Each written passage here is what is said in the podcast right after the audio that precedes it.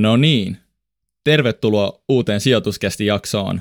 Ja tällä puolella Zoomia, Paloheinää ja sijoittaja Empire ja Kevin Van Dessel. Tämä on lähtenyt ihan käsistä tämä sun intro. Siihen koko ajan tulee lisää ulottuvuuksia. Onko tämä kenenkään mielestä hauskaa? Mun mielestä on hauskaa. Mutta mistä me Teemu tänään puhuttiin? Joo, mun nimi on Teemu Liila tosiaan. Ja hei, me puhuttiin tänään Henry Afflectin kanssa ihan kaikesta. Vai puhuttiinko? Henryn Melkein uratarinasta, ainakin. sijoittamisesta. Tai me puhuttiin nyt siitä niin kuin Henryn näkökulmasta sijoittamiseen.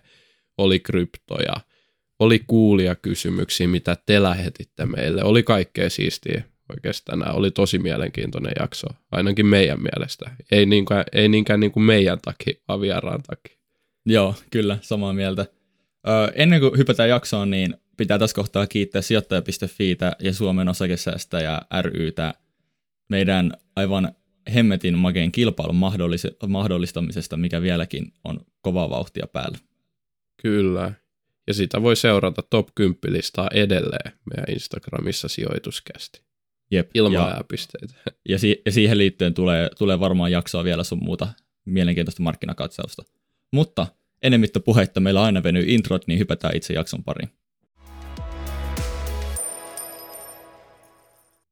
Ja meillä on saapunut jälleen kerran sijoituskästin Chumi piiriin vieras ja tällä kertaa ilo toivottaa tervetulleeksi Henry Affleck.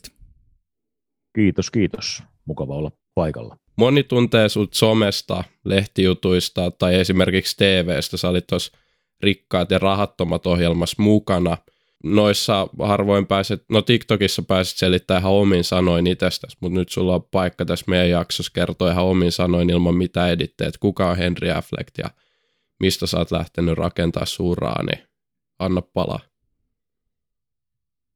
Mä oon aikanaan Helsingissä syntynyt, paloheinessä nuoruuteni vietettänyt ja siitä sitten ajautunut tuonne Laajasalo Yliskylä seudulle noin suunnilleen ja joskus 14-vuotiaana, 13-vuotiaana, kun kaverit opetteli ryyppäämään ja, ja kokeili saada kaljaa kaupasta ja joi sitä sitten puoli pulloa ja oksensi rinnuksille ja oli kännissä, niin mä en oikein ymmärtänyt sitä touhua. Kattelin siitä sivusta aina sitä ja, mulle tarjottiin, että tota säkin henkaa, että tämä on hyvä juttu. Ja mun mielestä mä, mä niin kuin ihmettelin sitä, että, että hetkinen, että ensinnäkin ne juo jotain, mikä maistuu paskalta, sen jälkeen ne niin kun on kännissä, eli helvetin tyhmiä, ja sitten ne vielä yrjöi päälleen, ja vielä seuraavakin päivä menee perseelleen. Ja mä en vaan päässyt sisään siihen hommaan, että mikä tämä juttu on. Ja siitä oikeastaan lähti sitten niin kun eri teille mun elämäntyyli ja sitten näiden mun kavereiden elämäntyyli. Ja toki se on edelleen aika erilainen heillä ja mulla. Mutta tällaiset nuoruuden ratkaisut, ne vaikuttaa kyllä todella paljon sitten siihen, miten se sun elämä siitä eteenpäin menee. Aika nuorena mä jo olin sillä tavalla rahan perään, että olisinko mä ollut yhdeksänvuotias, kun mä aloitin mainosten jakamisen niin, että mä otin niin kuin tuplamäärän mainoksia, mitä ne olisi halunnut toimittaa. Ja heitin sitten niin iso rundi kuin vaan mitenkään jaksoin. Mä rakensin jotkut kärrytkin niihin mainoksiin ihan itse omin pikkukäpäliä. Aina oli sellainen meininki, että tehdään niin kuin urakkatyönä – ei tuntityönä, jolloin urakkatyönä sä voit näyttää sun tehokkuutesi. Että hei, että muut tekee tässä ajassa niin kuin normaalisti tämän verran, mutta mä painan menee vielä enemmän. Ja mä en ole osannut laittaa sitä ylärajaa niin kuin koskaan mihinkään niin, että mä osaisin pysäyttää vaikka kello 16 tai kello 17, vaan mulla on kakarasta asti ollut se, että tehdään ihan tappiin asti. Niin kauan kuin silmät pysyy auki, tehdään jotain asiaa, mitä nyt vaan, millä voi edistää sitä, että se asia on tehty ja sitten voi mennä seuraaviin asioihin seuraavana päivänä. Mutta nuoruudesta eteenpäin niin ollut, ollut aika erilainen ajatusmaailma kuin sitten monella muulla. Ihan Joo. loistava asenne kyllä tuossa. Ja me ollaan itse asiassa molemmat Kevinin kanssa myös paloheinässä koko lapsuus vietetty. Että tosi mielenkiintoinen juttu ja to, tuttu Joo, hauska sattuma. No joo. Kyllä. Joo. Tota, mä oon kyllä ihan samaa, samaa mieltä tuosta, sä puhut tuosta urakkaduunista, mutta siihen tarttuu siis.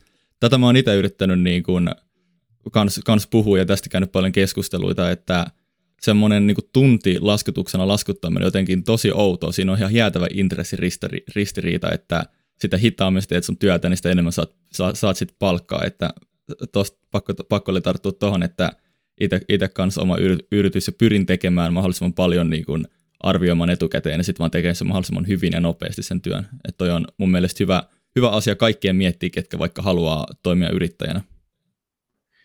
Toi on juuri näin, tuntipalkka laiskistaa ihmisen. Mä sanon näin, että ne kaikki, jotka mun tutuista alkoi tehdä tuntipalkalla töitä, niin he maleeksi siellä työpaikalla, nojaili sinne sun tänne, kävi röökillä 15 kertaa päivän aikana, ja he kasvoivat sen tyyppiseen tekemiseen. Mä sanoin aika monelle kaverille silloin niinä vuosina, että, että jos te tollaiseksi ryhdytte, niin kuin mitä te teette tuntitöinä, noita hommia, niin joo, ihan kiva, jos teille riittää niitä tuntitöitä koko loppuelämän, ja toi homma menee läpi. Mutta sitten jos te joudutte yrittäjäksi jossain kohtaa tai haluatte, niin tolla niin kuin työskentelytyylillä hommasta ei varmasti tule ikinä mitään. Joo, Kyllä. Joo ihan, ihan samaa mieltä. Hei, sä oot ihan niin kuin peruskoulupohjalla lähtenyt hakemaan tätä sun suurta omaisuutta. Sä oot tehnyt mediabisnestä ja ollut turvallisuusalalla. Niin mikä sai sut lopettaa koulut kesken siinä ysiluokan jälkeen, että et hakenutkaan sitten enää mihinkään jatko-opiskelemaan? Mä menin yhdeksännen luokan jälkeen opinto-ohjaajan neuvon perusteella Vallilan ammattikoulun kone- ja metallitekniikan linjalle, koska mä halusin korjata autoja. No eihän siellä mitään autoja korjata ja se selvisi ensimmäisen viikon aikana. Eli opinto-ohjaaja oli täysin pihalla, mitä siellä koulussa sillä linjalla tehdään. No mä sorvasin ja hitsasin siellä vuoden päivät noin suunnille ja totesin siinä kohtaa, että mä osaan hitsata, mä osaan sorvata, mä osaan tehdä metallitöitä.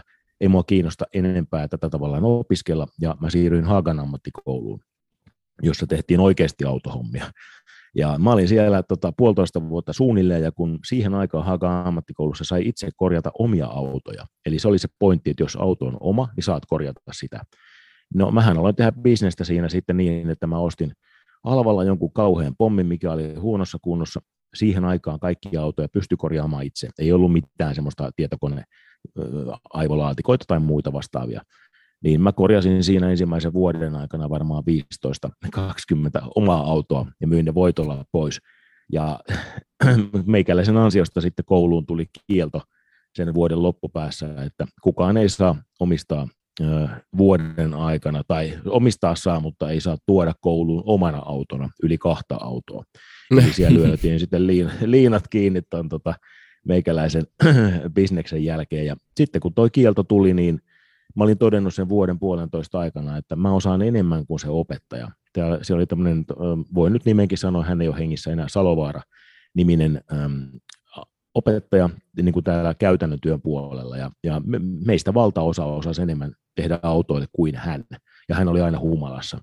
Siis mihin niin, tämä kielto, mietin, niin, mihin tämä kielto perustuu? Että oliko toi niinku pelkkään kateuteen perustuva, että kukaan ei saa enää tuoda kahta autoa kouluun? ehkä, ehkä kateutta 50 prosenttia ja sitten tietysti se, että kun niihin omiin autoihin sai käyttää vaikkapa sitten koulun nesteitä, eli öljyjä, jäähdytinnesteitä ja tämän tyyppisiä asioita, no sehän on tosi pieni osa siitä. Eihän nyt kaikki me vaihtamaan jäähdytinnesteitä omaan autonsa, mutta ehkä ne näki sen niin, että hei, tämä kaveri tekee täällä nyt autokauppaa. Ja tota, silloin korjaamo pystyssä kouluaikana, niin, niin ehkä siinä oli sitten semmoinen, kyllähän ne moni huomasi, että mulle oli enemmänkin pääasia – mä osasin jo ennestään korjata autoja, kun mä menin sinne kouluun. Et mulle oli enemmän pääasia ehkä sitten, että mulla on siellä nosturit, mulla on kaikki työkalut, mä saan käyttää koulun tarvikkeita, jarrupaloja, mitä vaan hakea varastosta, ja, ja tehdä niin kuin oman piikkiin siellä tota, hommeleita.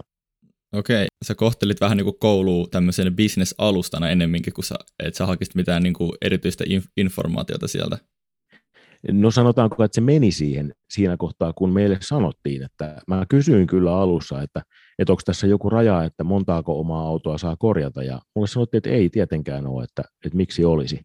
Että okei, okay, selvä. No mä teen ihan sääntöjen mukaan, että en mä rikkonut mitään sääntöjä. Mutta he sitten totesi jossain kohtaa, että ei, eihän tämä nyt näin voi mennä, että kohta kaikki alkaa tehdä samantyyppistä juttua. Joo, ja sitten sä tajusit, että hei, että mä tiedän enemmän, ja mä teen oikeasti rahaa näillä auton korjauksella, niin mitä sä teit sen jälkeen? Lopetit sitten niinku koulut kesken ja lähdit käyttämään näitä sun taitoja oikeasti rahan tekemiseen, vai mikä oli se seuraava steppi? Joo, mä, mä lopetin äh, muistaakseni, mä olin puolitoista vuotta Haaga ammattikoulussa, kun mä totesin, että okei, tämä ei anna mulle enää mitään, autojen korjaaminen on kielletty, mä en koe oppivani mitään siellä. Siellä opetettiin sellaisia perusasioita, mitkä mä olin oppinut niin kuin kolme-neljä vuotta aikaisemmin jo itse, tekemällä itse. Ei mistään, ei ollut internettiä siihen aikaan. Eli mä vaan purin aina kaiken, mikä mun nenä eteen tuli. Ja katsoin, mitä se on syönyt, ja aloin sitten niin kuin miettiä, että miten tämä korjataan. Ja se oli mulle selkeä semmoinen, että en mä jaksa kuluttaa aikaa niin täällä. Että mä, mä oon mieluummin sit edelleen himassa, mä duunaan vaan niin asioita, ostan asioita, painan ne kuntoon myyn ne pois. Siihen aikaan, siihen maailman aikaan ei ollut mitään, esimerkiksi verottajalla ei ollut tämmöistä rajaa, kuinka monta autoa sä saat henkilökohtaisesti omistaa, kuinka monta venettä, prätkää sä saat henkilökohtaisesti omistaa ja myydä eteenpäin. Se oli täysin laillista ja luvallista toimintaa. Mä sain omistaa 50 autoa vuodessa, pistää ne kuntoon, myydä ne voitolla eteenpäin. Ja siihen ei kukaan mitään sanonut. Sitä ei tarvinnut tehdä salassa, vaan se oli täysin luvallista toimintaa. Nykyään se rajoitettu johonkin, onko se seitsemän autoa vuodessa, kun saa omistaa, että sä voit myydä ne eteenpäin ilman, että se menee niin kuin verotettavaksi tuloksi ja yritystoiminnaksi. Okei. Okay. Mitä mieltä sä oot sitten siitä, että kannattaako nyt sun jalanjälkiä seurata ja – pitäisikö ihmisten aloittaa työelämä näin aikaisin vai pitäisikö meidän käydä enemmän niin kuin yliopistokoulutuksia oikeasti lukea pitkälle? Mitä oot mieltä niin kuin yhteiskunnan tasolla? No mä oon sitä mieltä, että missään nimessä ei kannata seurata tätä mun reittiä tämmöisenään. Se on väärä, väärä ajatus, koska siinä epäonnistumisen mahdollisuus on aivan järkyttävän iso. Ja se vaatii totta kai myös tuuria. Ja tähän aikaan, missä nyt eletään, niin ei ole enää niin helppoa. Ei voi tehdä yksityishenkilönä tolla tavalla sitä tiliä. Eli ei tätä mun polkua voi suoraan seurata. Opiskelu on todella tärkeä asia. Mä en, mä en koskaan voi sanoa kellekään, että älä opiskele. Mutta sen mä oon sanonut moneen kertaan, että jos sä opiskelet itsestäsi nyt vaikka lääkäri, sä, sä, susta tulee nyt vaikka sitten joku kastrokirurgi, niin siinä on semmoinen todella iso ongelma, että kun sä olet kastrokirurgi ja sulla on ne paperit olemassa ja se koulutus, niin sen jälkeen sä etsit vain gastrokirurgin töitä, hyvin todennäköisesti. Jos sulle tarjotaan töitä bensa-asemalla ö, kassalla ja sä oot työtön, niin sä et ota sitä bensa-aseman työtä vastaan, koska sä odottat vaan sitä sun oman alan työtä.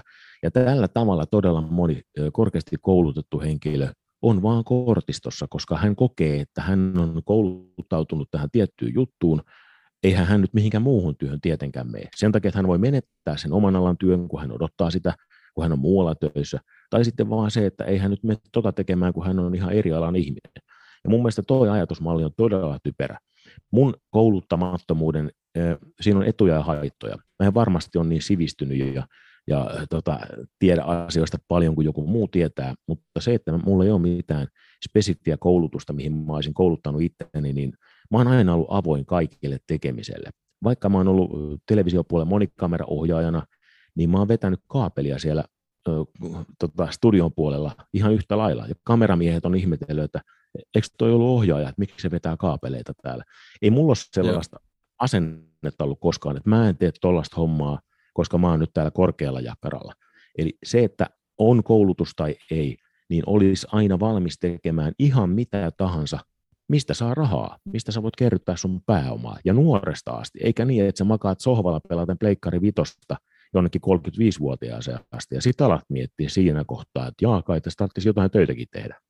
Mm, kyllä, mutta toisaalta sen, sen myös ymmärtää, että jos joku ihminen käy vaikka se 5-6 vuotta, että se kouluttautuu johonkin tiettyyn alaan, niin se opettelee hyvin spesifin niin kuin setin taitoja, että ja esimerkiksi vaikka, vaikka lääkäri, niin se olettaa, että, no, että nyt kun mulla on tämä kuusi vuotta koulutusta takana, niin mun arvo on vaikka 200 euroa tunnilta tai 300 euroa tunnilta, miten se nyt onkaan alkuun.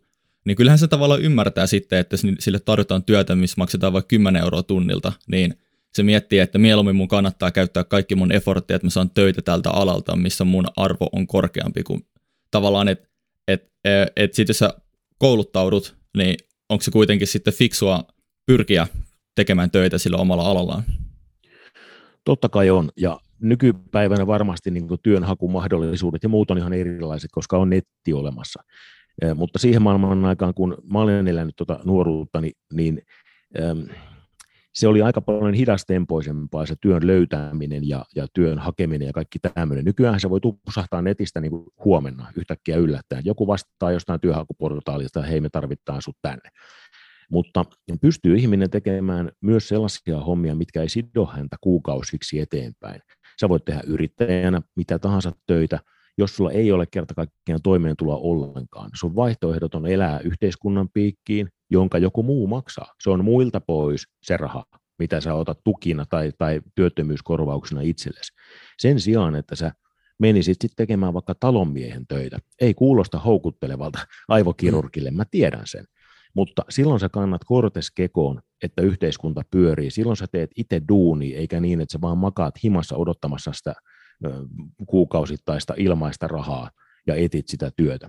Tää, mä tiedän, että tämä on hirveän vieras ja moni protestoi tämmöistä ajatusmallia vastaan, mutta tämä on se, mitä mä itse ajattelen. Ja sillä mä olenkin tietysti täyttänyt koko elämäni aamusta iltaan niin kuin pelkillä töillä.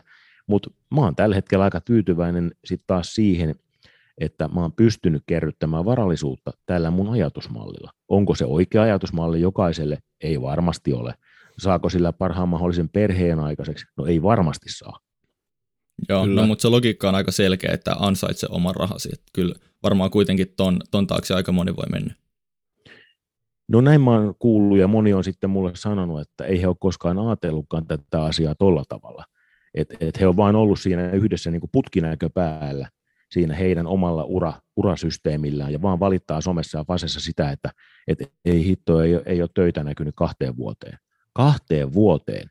Kahden vuoden aikana sä kuitenkin olisit voinut pitää itsesi aktiivisena. Se ei ole pelkästään sitä, että paljonko sä tienaat jostain muusta työstä, vaan myös sitä, että sä pidät aktiivisena itsesi. Sä oot työelämässä, vaikka se ei ole sun omaa alaa. Sä oot työelämässä, sä teet asioita, sä tapaat työkavereita, sä sulla on semmoinen moodi päällä, että sä oot koko ajan tekemässä jotain. Sitten kun sä saat sitä oman alan duunia, niin sun on helpompi siitä hypätä suoraan sinne, kuin se, että sä oot maannut se sohvalla lihonnut 15 kiloa. Ja sitten on silleen, jaa, nyt pitäisi alkaa kahdeksalta aamulla töihin mennä, aika paha homma. Hmm. Kyllä, se on kyllä jännä, että vaikka mekin Kevinin kanssa yliopistossa molemmat opiskellaan, niin ainakin mulla on sellainen ajatus, että ei se niin kuin, että missä sä opiskelet, vaan ylipäätänsä mikä se sun oma asenne on – miten sä itse kerrytät tietoa, miten sä itse lähdet aktiivisesti tekemään niitä asioita, niin kuin just sä oot Henri lähtenyt tosi paljon tekemään duunia, tehnyt hyvää duunia, enemmän kuin, niin kuin varmaan melkein kukaan Suomessa on lähtenyt tekemään duunia, niin se on jännä, että miten sitten tulee sellainen, niin kuin, löydänkö mä oikeat sanaa, vähän niin kuin hyljeksitty fiilis siitä, että jos sä et opiskelekaan Suomessa pidemmälle kuin peruskoulu, niin sitä vähän paheksutaan. Vaikka sitten tekisikin ihan hirveän määrä duunia ja hyviä asioita, niin kuin, että kävisi töissä, maksaa verot ja muut. Se on ollut aina paheksuttu asia. Mm, ei se ole muuttunut oikeastaan mihinkään. Et jos sä et käy kouluja pidemmälle, niin kyllä sä saat koko elämässä kuulla siitä, että, että no joo, tuollainen peruskoulujantteri jokaisessa asiassa, mitä sä vaikka sä täyttäisit lainahakemuksen, niin siinäkin kysytään sun koulutus. Kaikissa asioissa kysytään sun koulutus. Ja kyllähän se siinä kohtaa, mm. kun sä paat sinne peruskoulu, eikä mm. mitään muuta, niin siinä on jo heti sitä niin kuin paperia täyttäessä, oli se mikä vaan vaikka työhakulomake, niin sulla on semmoinen fiilis, että ei tästä tule mitään. Ei ne mua valitse, koska tuossa on tuo kaveri, jolla on sitten joku korkeakoulututkinto olemassa. Ja edelleen toistan sen, että totta kai kouluttautukaa ihmeessä, kouluttakaa itseään ja opiskelkaa asioita niin paljon kuin mahdollista, koska haittaa siitä ei ole, jos se asenne on sellainen, että sä voit tarvittaessa miettiä myös muun alan töitä. Sulla on kuitenkin olemassa se osaaminen ja ne koulutukset ja ne paperit jollekin alalle, mutta pidä ne muut ovet auki niin, että sä voit tehdä silloin, kun sulle ei ole oma alan töitä. Sä voit tehdä myös kaikkia muita asioita. Joo, kyllä siis. Toi on, toi on jännä, että mikä stigma siinä on ja ja etenkin vaikka sä oot todistanut, että sä oot saavuttanut asioita ilman sitä koulutusta, niin siltikin sitä epäillään ja halutaan sanoa, että toisi ollut ehkä parempi. Niin kuin Teemulla ja mulla, vaikka meillä on oikeastaan hirveästi mitä ehti vielä saavuttaa, saavuttaa, mutta kun me aloitettiin sijoituskästi ennen kuin me molemmat oltiin yliopistossa, ja se johtui siitä, että me oltiin tosi nuoresta pitäen opiskeltu tosi paljon vaikka osakepoimintaan ja fundamenttianalyysiin liittyviä asioita. Ja tosi moni epäili tavallaan sit siinä kohtaa, kun me ei oltu vielä opiskelemassa, että mikä homma, että miten te voitte muka puhua osakesijoittamisesta, kun kumpikaan teistä vaikka opiskele mitään kaupallista alaa. Vaikka todellisuudessa, vaikka kauppakorkeassa, niin ei siellä kukaan tuu hyväksi sijoittajaksi, ei siellä kukaan opi hirveästi sijoittamisesta. En ja mä ole mitään oppinut kauppiksessa sijoittamisesta, niin, jos ihan rehellisiä niin, ollaan. Niin, ja mä opiskelen niitä tuotantotaloutta ja meillä on hyvin kaupallinen painotus. Ja mä oon oppinut niin paljon enemmän omalla ajalla sijoittamisesta kuin koulussa. Et, et, et se, on, se on jännä, että et yliopistossa se on melkein niin päin, että sä et oikeastaan tuu tosi hyväksi yhtään missään. Sä saat ne eväät, että sä pääset työelämään ja että sä mahdollistat, että sä voit tehdä itsestäsi hyvän jossakin. Joo, kyllä mä sanoisin ihan samaa ja mä oon itse huomannut omassa elämässä sen, että jos ihminen on sen tyyppinen, että se oppii tekemällä, niin se tekemällä opittu asia on aika usein parempi kuin se, että sä vaan kirjasta opiskelet. Jos mä nyt kaivan vaikka nuo autohommat tai venehommat tai prätkähommat, niin joo, tänä päivänä löytyy paljon kirjoja ja oppaita, mistä sä voit opiskella, että miten joku niin kuin Teslan jakopää, no Tesla se on jakopäätä, vähän huono esimerkki ehkä, mutta, mutta tota Fordin jakopää, miten se puretaan? Sä oot opiskellut sen kirjasta, mutta kun sä et ole koskaan tehnyt sitä käytännössä, niin se on aika vaikeaa. Verraten siihen, että sä meet oikeasti kädet savessa purkamaan asioita ja teet sen käytännön kautta, mutta ihmiset oppii eri tavalla. Jotkut oppii mm. tosi hyvin vaan niin kuin lukemalla, ja se jää kaikki se tieto, ja se, heillä on niin kuin hahmotus siihen. Mä oon paljon parempi opettelemaan tekemällä, aina ollut kaikessa. Joo. Tota, nyt sä istut siellä hawaii päällä ja näyttää, että siellä on kaunis ilma, eli et ole varmaan Suomessa, niin missä asustelet tällä hetkellä ja miksi sä oot muuttanut sinne, missä nyt ikinä asusteletkaan? Tällä hetkellä tämä paikka, mistä juttelemaan Espanjassa, Malagassa, Fuge näkyy tuolla alhaalla rannassa. Mä asun Fugesta vähän ylempänä. Mulla on täällä ollut kolmisen vuotta kakkosasunto, joka on tämmöinen oma kotitalo, eli villa espanjalaisittain. Ja täällä on aika massiivinen remontti ollut nyt noin seitsemän kuukautta, jotakuinkin. Tarkoitus alun perin oli tästä talosta tehdä, modernisoida tämä ja jättää tämä sitten tavallaan niin kuin edelleen kakkosasunnoksi ja ostaa Portugalista sitten ykkösasunto, mm, mutta nyt tästä tulee niin, niin muun mieleinen näiden muutosten jälkeen ja vähän lisämuutoksia tehty tässä matkalla, että mulla on semmoinen fiilis, että mä en jaksa lähteä nyt tavallaan tuota asuntohommaa heti tekemään uudestaan, vaan kun tämä on valmis, niin todennäköisesti mä asun kaksi vuotta täällä Espanjassa ja sitten siirrän itseni Portugaliin, ja tämä jää tänne vuokrakäyttöön tai mun kakkosasunnoksi. Kyllä, Täytyy kyllä. katsoa mihin se, sun, mukaan. mihin se sun Espoon asunto on muuten jäänyt, mikä oli siinä rikkaat ja rahattomat ohjelmassa? Öö, Vantaalla, Villa Grande. Mä oon Ei, Vantaalla kun pois. se oli. Joo. Joo, joo, joo niin onko se vielä elossa? On elossa kyllä, kaikki on elossa. Mä, tota, viime vuoden lokakuussa 2021 lokakuussa myin viimeisen kämpän kiinteistön asunnon pois ja, ja tota, Villa Grande on edelleen juhlavuokrauskäytössä ja, ja pyörii niin kuin aikaisemminkin, että seitsemän vuotta siinä on juhlia pidetty ja ihmiset on viihtynyt. No niin. Miten, miten ihmiset eroavat siellä? Minkälaista on asua siellä vielä Suomessa? Paikalliset ihmiset Espanjassa on mm, pääosin leppoisia, perhekeskeisiä, aika ystävällisiä. Täällä, täällä oli, kesti aika kauan, että oppi sen, että kun mennään tavaratalon hissiin, niin sanotaan kaikille hei tai mitä kuuluu ja tämän tyyppistä niin kuin vähän jenkki small talk tyyppistä Joo. meininkiä. Se oli tosi outoa, koska mä oon tottunut, että kun mennään hissiin, niin mennään sinne takaseinään tuijottamaan ja odotetaan, että hissi menee perille ja sitten lähdetään ulos sieltä. Mutta sitten kääntöpuoli espanjalaisissa on se, että, että kaikki yrittäminen ja sellainen – sanansa, sanasta kiinni pitäminen ja tämän tyyppinen, niin se ei tässä kulttuurissa ole lähellekään Suomea. Että täällä voidaan sanoa, että joo, tullaan ylihuomenna katsomaan sun ilmalämpöpumppua ja ne kahden viikon kuluttua soittelee, että, voitaisiin huomenna tulla. Että täällä ei niin kuin voi luottaa paikallisten sanaan oikeastaan ollenkaan missään asiassa ei voi yleistää, tietenkin poikkeuksia löytyy, mutta tämä kulttuuri on hyvin erilainen. Tämä on perhekeskeinen. Tärkeämpää on ystävät, perheet, yhdessäolo, sen tyyppinen asia, eikä niinkään se, että suoritetaan jotain käytännön asioita tai tehdään rahaa. Se ei kiinnosta näitä yhtään. Joo. Okay. Miten toi vaikuttaa sit bisnekseen? Onko se hirveän erilaista tehdä liiketoimintaa ja bisneksiä siellä Espanjassa kuin täällä Suomessa? Aivan katastrofi, jos täällä meinaa yrityksen pistää pystyyn. Pelkästään jo toi byrokratia noissa virastoissa juokseminen, niin nämä tykkää leimoista.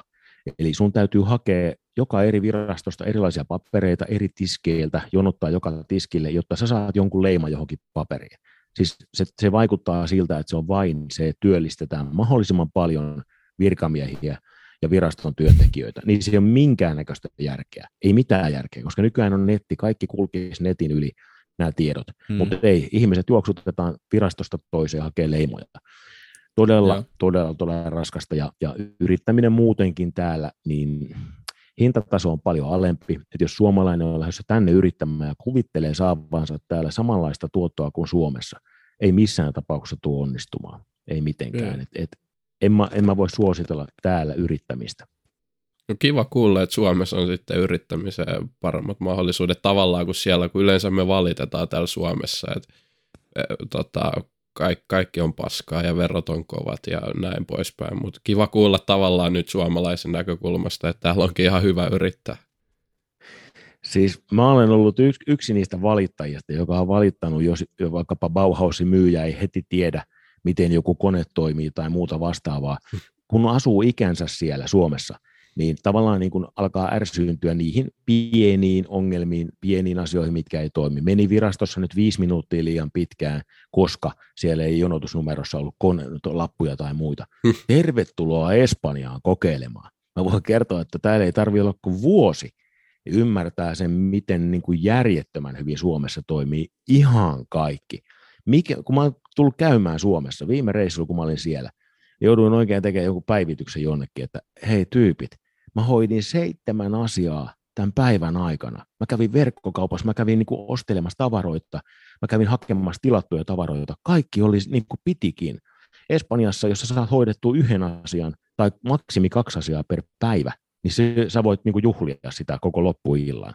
Et, et, niin kuin, olkaa Suomessa todella tyytyväisiä asiakaspalveluun, yrittäjien motivaatioon, työntekijöiden motivaatioon jos teistä tuntuu joskus siltä, että jossain kaupan, kaupan niin kassalla ja asiat sujuu, niin tulkaapa tänne kahdeksi viikkoa. Mä voin vakuuttaa, että te, te, te asioitte sen jälkeen S-Marketissa ja K-Marketissa todella mielellänne, koska se sujuu siellä.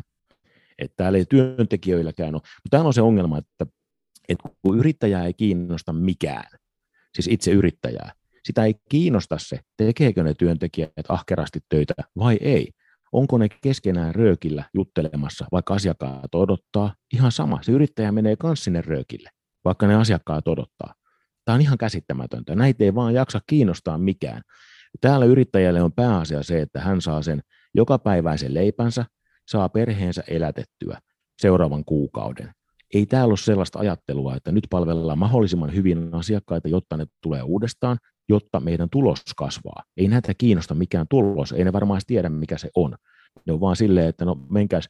Mut on heitetty siis tämmöistä pienestä yrityksestä, kivijalkakaupasta ulos, kun mulla on ollut syli täynnä ostoksia, niin omistaja tuli sanomaan, että, että siestä alkaa, että tuu kello 17 uudestaan. Mä oon, kun ne tavarat sylissä, siinä oli puolentoista tuhannen tavarat sylissä. Hmm. Mä oon että aha, okei, selvä, kiitos, että mä menen maksaa nämä.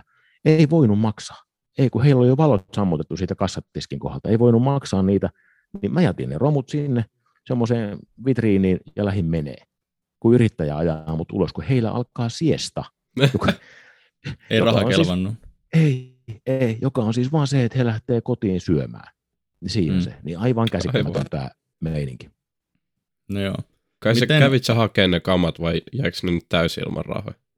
En, en. No mä hyvä. menin sen jälkeen tuollaiseen iso ketjukauppaan, mitä mä muuten koitan. Mä koitan aina tukea pieniä yrittäjiä, jos mahdollista. Koska nuo isot ketjut, niin ne, ne pärjää ilman muokia ja mun rahoja. Mutta mähän painoin siitä sit suoraan Bauhausiin, koska se, se on auki kymmenestä ilta kymmeneen, ja ne samat tavarat löytyy sieltä, niin haetaan sieltä sitten, mm. jos kerran ajetaan mm. ihminen veke niin kuin alussa. Joo, se on paha tukea yrittäjää, jos yrittäjä ei anna sun tukea sitä, niin tuossa tilanteessa sen kyllä ymmärtää. Se on todella vaikeaa, ei voi, ei voi väkisin tukea. Kyllä. Miten sitten asuntomarkkinat markkinat eroaa? Säkin oot sieltä nyt, äh, en, ainakin ton asunnon nostanut, en tiedä, onko se katsonut enemmän kiinteistöjä, ja sulla on myös luottomiesyritys, missä jeesaat sitten, sitten tota ihmisiä, jotka haluaa ostaa sieltä alueelta, vaikka suomalaiset, niin, niin kiinteistöjä, niin minkälaiseksi olet kokenut tuon asuntomarkkinan Espanjassa verrattuna vaikka Suomeen? Asuntomarkkinoissa on iso ero. Tiivistän, koska tuosta riittäisi kahdeksan tuntia puhuttavaa, mutta ensinnäkin se, että jos täältä meinaa asunnon ostaa, niin ei missään nimessä pidä lähetellä omalla nimellä Suomesta käsin niin kuin kymmeneen eri paikkaan kyselyjä, kun löytää niitä asuntoja sieltä netin kautta, koska sut kirjattaan silloin kaikkien näiden kymmenen omaksi asiakkaaksi. Ja sitten alkaa mennä asiat huonosti. Hyvin todennäköisesti ne asunnot, ne kymmenen asuntoa, mihin sä lähetät postia, ne ei ole enää oikeasti edes myytävänä missään, vaan ne vaan roikkuu siellä sen takia, että nämä välittäjät saa itselleen kerättyä asiakasrekisteriä. Ja siinä kohtaa, kun sut on kirjattu välittäjien omaksi asiakkaaksi, niin ei enää toimikaan tämä paikallinen tapa. Eli tässä maassa välitystoiminta toimii niin, että kaikki myy kaikkea ristiin, ja sitten he jakaa palkkion. Ja, okay. se, kenelle asiakas on kirjautunut ensimmäiseksi, niin se on tavallaan hänen asiakas. Joten sitten kun sä ymmärrät sen, että ei tästä tule mitään tällä tavalla, näitä kohteita ei oikeasti olemassakaan, sä joudut ottamaan sen jälkeen oman välittäjän, joka on ainoa oikea tapa täällä. Eikä se maksa sulle mitään, se, että sä otat oman välittäjän. Myyjä maksaa aina ne kaikki välityskulut. Se sun oma välittäjä alkaa sitten välittäjien omasta portaalista etsiä niitä kohteita. Ja siellä on semmoisia, mitkä on oikeasti myynnissä. Mutta sitten, kun se välittäjä, se sun oma välittäjä, ottaa yhteyttä johonkin myytävään kohteeseen, että hei, teillä on tämmöinen, mulla on asiakas, joka on kiinnostunut tästä, ja se antaa sen asiakkaan nimen tuonne kohteeseen, niin se kohteen tyyppi todennäköisesti sanoo, että tämä onkin meidän vanha asiakas, koska se on kirjattu sinne järjestelmään tälle jollekin muulle välittäjälle. Eli jos on kiinnostunut Espanjasta asuntoa ostamaan, niin ehdottomasti se toimintamalli on se, että täältä selvittää itselleen oman välittäjän. Mä en ole välittäjä, en puhu nyt omaa pussiin. Täällä on suomalaisia välittäjiä paljon, ihan hyviä välittäjiä. Heihin ottaa yhteyttä, kertoo mitä etsii ja alkaa yhden välittäjän kanssa hoitaa sitä asiaa. No se ero, mikä täällä on asuntomarkkinoilla tai asunnossa, yksi iso ero on se, että moni kysyy, että mikä on neljöhinta jollain alueella. Ei täällä ole mitään neljöhintaa millään alueella. Eli, eli asu, viereisissä yhtiöissä voi olla aivan eri neljöhinta, jos se hinta puretaan neljöhinnaksi. Siihen vaikuttaa niin moni asia. Siihen vaikuttaa se yhtiö, yhtiön kunto, onko siellä uima-alasta, eikö ole, onko hissiä, eikö ole, mikä on ilmansuunta. Kaikki tämmöiset asiat vaikuttaa siihen, eli, eli mitään neljöhintaa ei pysty tuijottamaan. Kun Suomessa moneen kertaan taas eka katsotaan sitä neljöhintaa, että onko tämä kallis vai halpa tämä asunto. Mutta täällä on kerrokset vaikuttaa, koska ylemmästä kerroksesta sulla on ihan eri näköala. Ja se voi maksaa vaikka 100 mm. tonnia enemmän kuin sitten kaksi kerrosta alempana sama asunto. Ja, mutta kyllä se elämiseen asumiseen vaikuttaa sitten myös. Että näetkö sen naapuritalon seinän vai näetkö koko rannikon ja meren ja auringonlaskun? Joo, kyllä. Tota, nouseeko asuntojen hinnat samalla lailla kuin Suomessa? Tai Suomessa on vähän tälleen kahti jakaantunut asuntomarkkina, että sulla on nämä kasvualueet, missä asuntojen hinnat nousee aika hyvin, ja sitten sulla on nämä sun pihtiputat, outokummut, sun muut, missä asuntojen hinnat lähestyy vääjäämättömästi nollaa. Niin minkä tyyppinen se asuntojen hintojen nousu on sitten siellä Espanjan puolella? No sitä voidaan miettiä ajatustasolla esimerkiksi kohteen houkuttelevuuden kautta. Mietitäänpä nyt, laitetaan Suomi tuohon niin maailmankartalle ja mietitään, kuinka moni ulkomailla haaveilee, että voi että kun joskus pääsisi Suomeen asumaan, että kyllä se, siinä se vastaama paikka. Että saatana pallit on jäässä aamusta iltaa ja veroja saa maksaa hullulla lailla, ja sitten jos sä haluat joskus lähteä pois sieltä, niin maksat vielä maasta poistumisveroa. ei kovin houkutteleva. Valitettavasti Suomessa ei ole hirveän paljon houkuttelevia tekijöitä ulkomaisille tahoille, paitsi jos nyt tulee Afganistanista, niin sitten on kyllä. Espanja, vaikkapa Costa del Sol, aurinkorannikko, täällä on aina aurinko, täällä on aina lämmin, täällä on aina palmut, täällä on meri, täällä on vuoret, täällä on nähtävyyksiä. Tavallaan täältä on hirveän vaikea tappaa sitä sellaista houkutustekijää pois.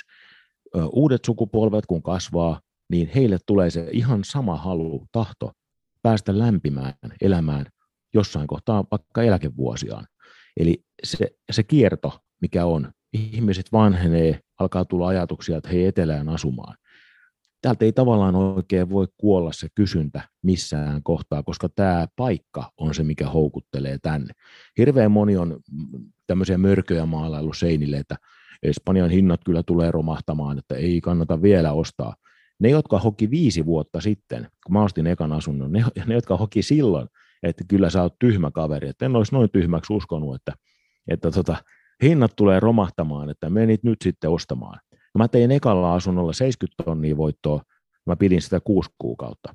Ja tämä asunto, minkä mä ostin vähän päälle 600 tonnia, mä tuun myymään 2,3 miljoonaa. Oho. Niin esi- esimerkiksi toi kaveri, joka, joka silloin sanoi viisi vuotta sitten, että nyt kyllä pitää odottaa, että kyllä hinnat tulee laskemaan, niin hän ei ole halunnut keskustella oikein tästä aiheesta enää mm. sen jälkeen. En tiedä miksi. Okei. Okay. Joo. Tom, tommosia löytyy tommosia tuomiopäivän ennustajia aika paljon kyllä sekä osakemarkkinoilta että, että aika monesta muustakin. Kyllä, no yleensä pitää käyttää kontraindikaattorina noita tuollaisia. joo, joo, siinä kohtaa, kun tarpeeksi moni huutaa, että, että tota, ei, nyt, nyt menee kyllä tonttiin, niin sitten kannattaa ostaa. Näin se menee. Kyllä. Ö, tässä on tullut aika paljon puhetta siitä, että sä oot ollut nuoresta pitäen hyvin yrittäjämäinen ja, ja sä oot jossain lehtihaastattelussa sanonut, että sä etit erilaisia puutteita markkinoilta. Niin onko aina ollut tämmöinen, niin kuin sä menit sinne Haagaankin niin kuin oikein bisnesmielessä, niin onko aina ollut tämmöinen tosi yrittäjämäinen ja etsinyt niitä puutteita, vai onko joku opettanut tai inspiroinut sinua olemaan tämän tyyppinen ihminen? Kyllä mä oon, on ollut aina sellainen, että ehkä voi sanoa, että äitini yksi miesystävä Eero oli aikanaan todella iso esikuva mulle. Mä olin silloin just siinä iässä, missä niin kun otetaan itteen kaikkia vaikutteita. Hän oli absolutisti, ikinä ollut kaljapullon kaljapulloa kädessä, eikä käyttänyt ollenkaan alkoholia. Hän osasi rakentaa, me rakennettiin, mä olin 13, me rakennettiin 2-304 paritaloa Yliskylään. Mä olin siellä kädet laastissa ja vetämässä sähköjohtoja paikalle ja hän osasi tehdä autohommia, lasikuituhommia, hän osasi tehdä kaikkea mahdollista. Niin kyllä mä katoin häntä niin, niin kuin paljon ylöspäin, että, että mä haluan olla tollainen. Tämä on niin kuin aivan varma asia. Mutta totta kai siihen vaaditaan sitten tietynlaista sellaista – asennemaailmaa itsestäkin, että sä jaksat tavallaan pitää sitä asiaa yllä, koska voi tulla myös vaikeampia aikoja tai pettymyksiä tai muuta. Ostatkin jotain, mikä, mitä sä et saakaan niin järkevällä voitolla myytyä, niin silloin vaan pitää päästä niistä asioista yli. Mutta mä en ole, mä olen järki-ihminen, mä en ole tunneihminen. Ja aina kun on tunneihminen, niin silloin sijoittaminen, sijoittamistoiminta – kaikki tämmöiset asiat menee vaikeiksi, koska sulla tulee tunteet mukaan. Sulla tuleekin ostaja, joka sanoo, että voi kun hänellä on tosi vähän rahaa, että hänen kaikki rahat menee nyt tähän autoon, mitä sä oot myymässä. Niin tunneihminen saattaa olla sitten siinä sillä että no jos mä nyt otan siitä puolitoista tonnia pois, pois niin, tota, niin olisiko se sitten siinä. Kun taas järki-ihminen miettii vaan bisneksen kautta sitä koko hommaa ja runnoo mm. sen kauppan läpi tai myy se jollekin toiselle. Ei ole hyvän tekeväisyyttä. Se on eri asia se on eri asia taas sitten. Mä, mä oon itse asiassa tehnyt hyvin paljon hyvän tekeväisyyttä, josta mä oon saanut myös kuulla jonkin verran, kun mulle on jossain Facebookissa huudeltu, mun omassa Facebookissa, että, että tota, antaisit sinäkin joskus jollekin jotain. Ne ei tiedä, ne ei yhtään tiedä, mitä mä olen tehnyt 15-20 vuotta mun rahoilla, ei niillä ole minkäännäköistä käsitystä. Mutta kun mä en tee numeroa siitä, en mä, en mä ilmoita Facebookiin, että hei, tapasin kadulla juuri kerjäläisen, sitten mä kerroin jonkun tarinan siihen, annoin sille 50 euroa käteen, olipas se onnellinen. Tätähän Semmoinen tyypillinen LinkedIn, LinkedIn postaus, missä sille on semmoista humble flexia, niin niitä näkee ihan älyttömän paljon. Juuri näin, ja mä en halua olla siinä joukossa. Julkisuuden henkilöt tekee jonkin verran tuon tyyppistä, että siellä selkeästi niin kuin se postaus on julkinen, vaikka muut on vaan kavereille, jotta se nousisi johonkin lehteen, että mä olen nyt vähän auttanut tässä jotain tahoa. Mä en ole koskaan tehnyt mitään sellaista. Mä en ole tehnyt mitään numeroa siitä, minne mä oon laittanut rahaa tai keitä mä oon auttanut. Eli se järki, järki-ihminen ei tarkoita sitä, eikä bisnesihminen tarkoita sitä, etteikö hän sitten ajattele myös järjellä sitä, että jonkun tilanne on todella huono ja sitä täytyy auttaa. Mutta mä en vastaa rahanpyyntökirjeisiin mitenkään myöntävästi, koska niitä tulee, mä saan sata kirjettä viikossa tällä hetkellä, noin suunnilleen, missä pyydetään rahaa. Ja se perustelu voi joskus olla neljä a että miksi pitäisi nyt saada rahaa joko lainaksi tai sitten, että annat vaan meille rahaa. Moni ei sitä tunnu ymmärtävän, koska se on heille ehkä ainutkertainen se rahanpyyntökirje, mutta sitten kun varallisuutta omaavat saa niitä kirjeitä sen sata viikossa, niin meillä kellään ei olisi rahaa enää yhtään, jos me jaettaisiin rahan pyyntökirjeisiin Jep. sitä rahaa. Ja, ja sen takia mulla on niin nolla toleranssi sellaisiin rahan pyyntökirjeisiin tai lainapyyntöihin tai muihin vastaaviin. Mä oon ne lainahommat nähnyt aikana ja todennut, että okei, kukaan ei maksa takaisin. Mä en myöskään lainaa rahaa. Mutta sitten mä taas omasta tahdostani, mä olen ollut kyllä hyvinkin antelias, että mä itse voin päättää, minne, kelle mä annan ja minkä takia. Niin, toi on kyllä jännä, että jos ei sillä flexaa jossain just somessa nykyään, niin sitä ei ole tehnytkään sitä hommaa. Et, niin, näin se menee monessa et, asiassa. En mä usko, niin kuin, että perus keskituloiselle perheelle kukaan käy valittamassa, että ei ole tehnyt hyvän tekeväisyyttä, jos sitä ei ole Facebookissa päivitellyt. Että se, se on niin kuin taas suurimmaksi osaksi kateutta, että se, sit hyökätään siihen, niin kuin, koska sä, säkin oot selkeästi kuitenkin tehnyt todella paljon varallisuutta, niin sun kimppuu hyökätään ihan vaan sen takia, että nyt niin kuin moni on kateellisia siitä. Mä oon, mä oon onneksi ollut vuodesta 90 asti sellaisissa töissä, missä mut haukutaan joka päivä. Mä menin silloin ravintolatöihin ovelle. Mä tein kolme duunia samaan aikaan, mutta oli myös ovella. Ja se oli jo silloin sellaista duunia, että joka ilta sut haukutaan ihan pystyyn. Et aina on joku asiakas tai jotkut asiakkaat, jotka ilmoittaa, että sä oot aivan kusipää, sä oot ruma, sä oot tyhmä, sä et tajua mistään mitään, sulle ei ole elämää, sä saat nyt kusin narkassa lopun ikäis. Niin onneksi mä oon saanut sen koulutuksen nuoresta asti, että paskaa pitää ottaa vastaan, koska mä saan jonkin verran välillä kuvakaappauksena kavereilta jotain foorumin keskusteluja, missä sitten musta taas tiedetään kaikki ja missä mut haukutaan ihan pystyyn.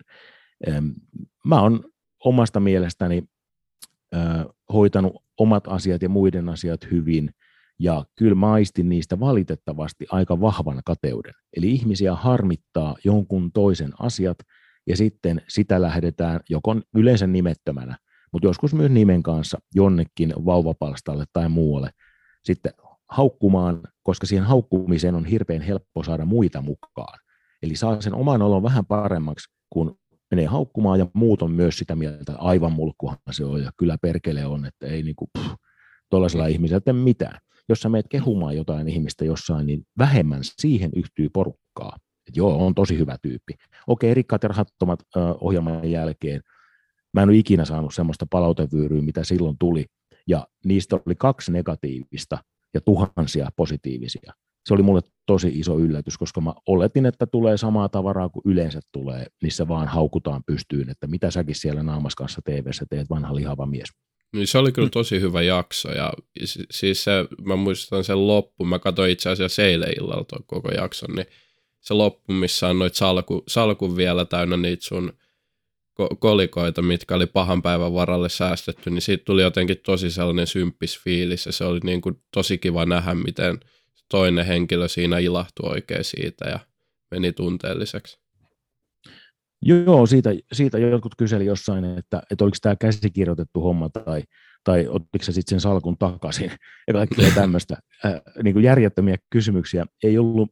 Mä lähdin siihen, äh, kun mä kysyttiin siihen, mä mietin joku kymmenen päivää sitä hommaa, sen haittoja, että et paljon siitä tulee sitten skeidaan niskaan, mutta totesin, että okei, me nyt mennään niin vahvasti epämukavuusalueelle, että mennään kokeilemaan, mennään katsoa, mitä tuommoinen homma voi olla. Ja mun ehtoni lähteä siihen oli se, että mun ei tarvi näytellä mitään, mä en sano sanaakaan, mitä tuotanto käskee sanomaan, vaan mä saan olla oma itseni ja elää sen homman oikeasti läpi. Eli tämä salkku ei ollut mikä, millään, tuotantoyhtiö ei tiennyt mitään siitä. Se tuli heille aivan täysin puskista. Mä ilmoitin sen aivan siellä loppumetreillä, että nyt on semmoinen homma, että mä haluan antaa tuon salkun pois. Sitä ei tarvitse kuvata mihinkään mutta jos mahdollista, mä vien sen samalla, kun me tavataan, niin, niin sitten se on hoidettu se asia niin kuin päiväjärjestyksestä. Ja moni on kysynyt, paljonko siinä oli rahaa, niin en osaa sanoa, en mä ole laskeskellut ikinä, että paljonko siinä on. Joo, tota, niille, ketkä ei tiedä tätä ohjelman konseptia, niin idea on siis, että on niin kuin varakas henkilö ja sitten vähäosainen henkilö, ja ne vaihtaa keskenään niiden viikko- tai kuukausibudjettia, ja sitten Öö, mä en muista henkilön nimeä, kuka oli, kuka oli nyt sun kanssa sitten. Satu Järvinen. Joo, joo niin Satu sitten, eli, eli sun budjetilla, joka oli ainakin tuotantotiimin mukaan, taisi olla 13 000. Oli, oliko se 13 niin, oliko se 3200 viikossa? Se oli 3200, 3200 vai 3300, mä en muista enää tarkalleen. Niin. Okei, okay, kuitenkin joo. joo. Ö, ihan, ihan kiva summa, ja sitten sun piti elää 70 eurolla viikossa, joka oli snadisti vähemmän kuin mitä sä oot tottunut niin mitä tämä kokemus opetti sulle rahan käytöstä? Miten tämä, muuttiko tämä sun tapaa katsoa niin kuin rahaa ja ehkä myös yhteiskunnan tasolla, niin kuin, että miten varallisuus on jakautunut? No siinä oli ehkä hulluinta se, että kun, kun ne kyseli tuota hommaa, niin mä mietin ensin niin, että, Et eihän mun tarvi kokeilla tuollaista. Et kyllähän mä nyt, jos mulle sanotaan, että joku elää 50 tai satasella, niin, niin eihän, ei se, niin kuin, en mä, en mä tarvi itse kokeilla sitä. Mä ymmärrän, että okei, se on vähän mm. rahaa ja ei saa kaikkea mitä haluaa. Mutta se, että sit kun sulla on itsellä se 70 taskussa ja pitää sen kanssa viikko elää, ja alatkin yhtäkkiä tehdä jotain kauppalistaa kotona ja arvioida, että mitä joka, jokin tavara maksaa, että sä voit käydä myös toisen kerran sen viikon aikana kaupassa, puhumattakaan siitä, että mä menin elämäni ensimmäistä kertaa ruokakauppaan katsomaan hintoja ennen kuin mä painin sinne kärryyn. Niin siinä tuli niin kuin aidosti ahdistunut olo miettiä sitä, että, että siis mun täytyy valita mun syömiseni sen perusteella, paljonko mulla on rahaa. Proteiinipatukat vahvasti jäi ostamatta. Mä olisin batteria ostanut normaali satsin kolme tölkkiä, enää en juo sokeripitoisia systeemeitä, mutta tota, se oli 3,50 tai jotain se yksi batteritölkki. Mm. Mä, mä niin kuin hiffasin siinä, että, että tämmöisistä asioista pitää luopua. Kyllä mä ymmärrän, että pitää luopua jostain uudesta Mersusta tai uudesta Bemarista, että en voi sellaista ostaa, ole rahaa. Mutta se, että ruokakaupassa pitää mennä niin kuin hinta edellä niissä jutuissa. Ja terveellistä ruokaa ei ole varaa ostaa, mikä oli hulluinta. Että luomuruokaa, terveellistä pöperöä, että sä voi ostaa, se maksaa liikaa. Sun pitää ostaa jotain niin kuin valkoista jauhohöttöä kyllä se herätti tosi paljon. Joo, eli onko niin kuin normaalisti sun arjessa, että sä meet kauppaan ostamaan asioita, niin katsotko ikinä hintalappuja tai jos sä meet ostaa vaikka jotakin vähän, vähän kalliimpia ostoksia, vaikka uuden ruohonleikkurin, tota, niin, niin katsotko ikinä, että paljon ne maksaa vai ostatko vaan sen, minkä sä haluat ostaa? Mä ostan aina sen, minkä mä haluan ostaa. Mm, en, enkä pelkästään sen takia, että mä olisin silleen, että onpas tässä nyt paljon rahaa, että ostanpa mitä tahansa, vaan mä oon oppinut sen, että jos sulla on mahdollisuus, niin ei kannata ostaa sitä halvinta, koska kohta sä meet ostamaan sitten sen paremman, kun se halvin ei vaan toimi tai se hajoaa käsiin tai mitä tahansa muuta. Mä ostan, mm. jos mä, no, kuten mä kävin ostamassa kaksi ruohonleikkuria, silloin kun mulla oli vielä nurmikkoa täällä, niin mä menin suoraan katsomaan kalleimman, mikä on kallein kone, ja ostin sellaisen. Koska se aika usein se hinta kuitenkin on suhteessa sit siihen laitteen laatuun. En mä niinkään tutkinut sen speksejä, että et mit, mitä tässä nyt on ominaisuuksia tai muuta, vaan mä löin kärryt siihen, otin kalleimman koneen ja lähdin menee. Koska joku muu on kuitenkin miettinyt sen, että tämä kone on tämän hintainen siksi, että tässä on näitä ja näitä näitä asioita. Eli kyllä mä menen yleensä niin, että mä ostan sen parhaan, sen kalleimman, mitä, mitä mä nyt ikinä tarviinkaan. Um, totta kai se on, se on etu tässä tilanteessa, mutta mä liittäisin tähän myös sit sen perinteisen kysymyksen, että tuoko raha onnellisuutta, niin sillä ei ole mitään tekemistä onnellisuuden kanssa, mitä sä voit ostaa. Se helpottaa sun elämää kyllä joo, mutta sitten niin kuin onni, onnellisuus, se on aivan eri asia. Kyllä. Joo. Sitten jos me voitaisiin hyppää tuohon sun sijoittamiseen vähän enemmän. Et no ainakin mulle tulee, nyt sä sanoit, että sä ostat aina kaikista sen parhaan, eli oikeasti sä kulutat myös rahaa. Niin miten sä oot sitten, kun sä oot kasvattanut tuommoisen määrän varallisuutta, se on vaatinut sen, että sä oot selkeästi elänyt alle sun niin kuin budjetin, että sulle on jäänyt säästöä, sä oot sijoittanut sitä sun omiin bisneksiin tai sijoittanut johonkin muualle, niin miten tämä on voinut sitten sopia yhteen sen sun elämäntyylin kanssa niin kuin alkuja? Silloin kun ostetaan jotain bisnesmielessä, se on tietysti eri asia kuin se, että sä ostat kotiruohonleikkuria silloin, silloin mennään ihan eri kulma edellä. Silloinhan mä oon aina pyrkinyt ostamaan kaikista halvimman minkä tahansa, vaikka Bemarit esimerkiksi. Mä, mulla on ollut 50 tai 60 Bemaria aikanaan, niin mä, mä etin aina keltaisesta pörssistä, se oli siihen aikaan se, mistä niitä ostettiin, ei sitä kai enää olemassakaan.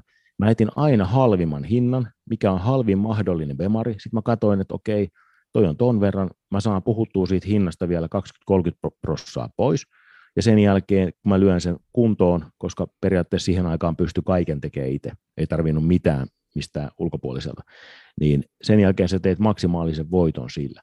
Mutta sitten kun sä teet maksimaalisia voittoja eri asioilla, niin kuin veneillä, mä, mä tein veneillä aika, aika hyvät rahat samalla tyylillä. Ostin tosi halvalla jonkun veneen, mikä oli maannut jossain puun alla aivan mustana, ja pistin sen kondikseen myin pois.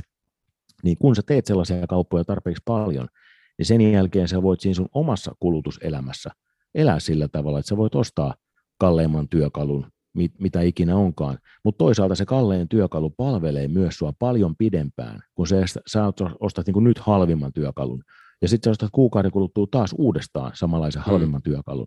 Se voi tulla kalliimmaksi loppupeleissä ja aika usein tuleekin, kun se, että sä ostat kerralla sen kunnollisen työkalun, se on sulla viisi tai kuusi vuotta. Kuten mulla on Makitan työkalut ollut, ei ole maksettu mainos.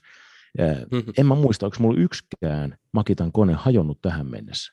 Mutta sitten näitä oransseja Black Deckereitä ja muita romuja, niin niitähän niin kuin nuorempana, kun mä ostin sellaisia, niin ei ne kauaa kestänyt. Ja sitten se oli paskana. Mm. Sitten se on hyödytön sen jälkeen. Sulla ei ole enää työkalu, millä tehdä asioita.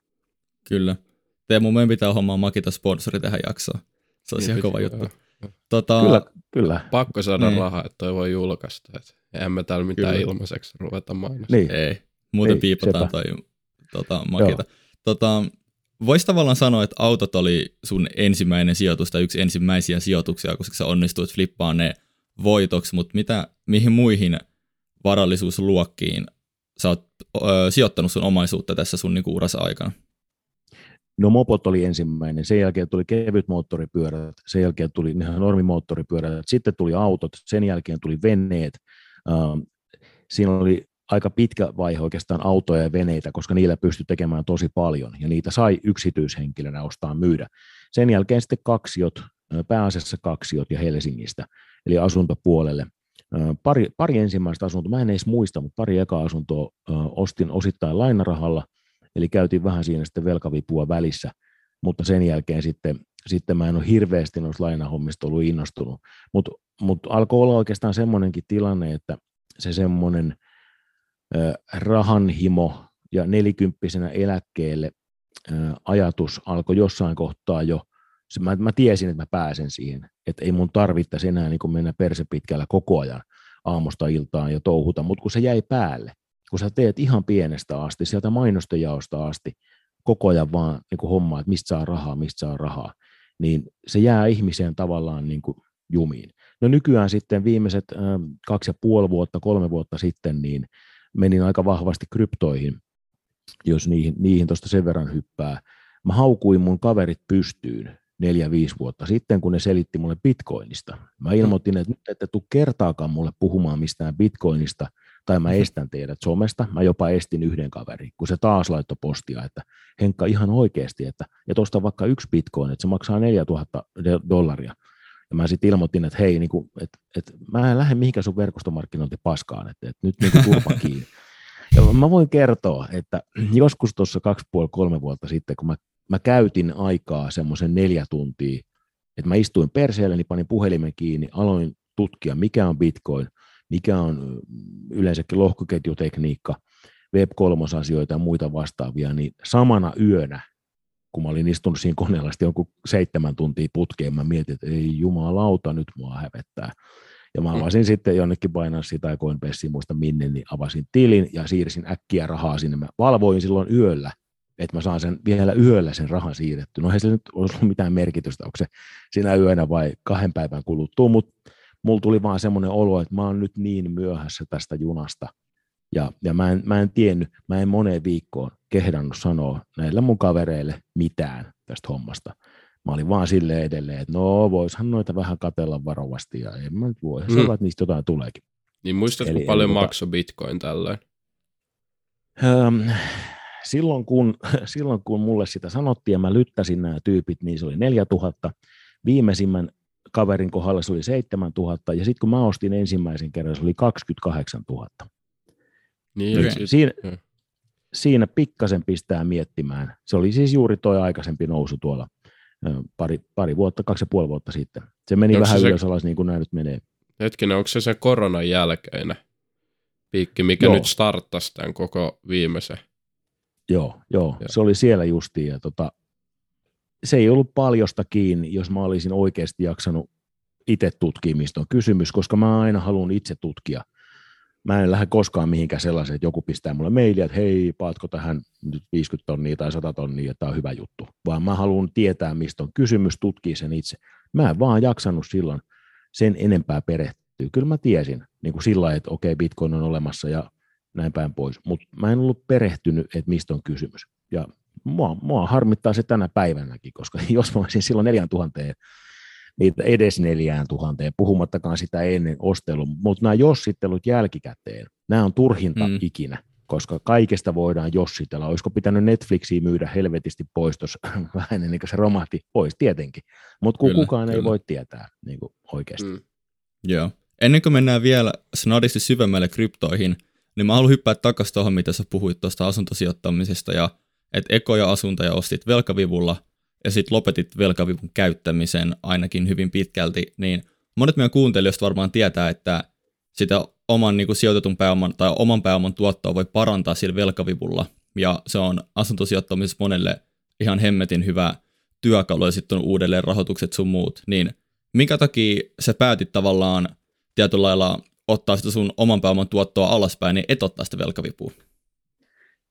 Mä olin siinä vaiheessa jo täysin varma siitä, että et, et mulle ei tule olemaan sitä tilannetta, että kun mulla ei ole lapsia. Mm. Tilanne olisi ollut toinen. Jos mä olisin tehnyt nuorena lapsia ja mulla olisi, olisi tavallaan perilliset ja, ja sitä kautta tulevaisuus, niin joo, sitten olisin. Mä olisin käyttänyt kaikki keinot ja mä olisin pitänyt sen moodi edelleen päällä, että kaikesta mahdollisimman hyvä tuotto koko ajan ja käyttänyt kaikki mahdolliset oljenkorret siihen. Mutta mä olin, olin niin kuin ehkä henkisesti jo silloin suhtautunut siihen, että tällä mun elämäntyylillä ei tule ehkä ikinä mitään perhettä, koska mä en malta olla paikallaan. Mä en malta lähteä jonnekin Korkeasaareen päiväksi kävelemään, koska mä menetän siinä 600 euroa. Mm-hmm. Niin, niin, tota, niin mä, mä, mä niin kuin laiskistuin siinä rahan tekemismoodissa.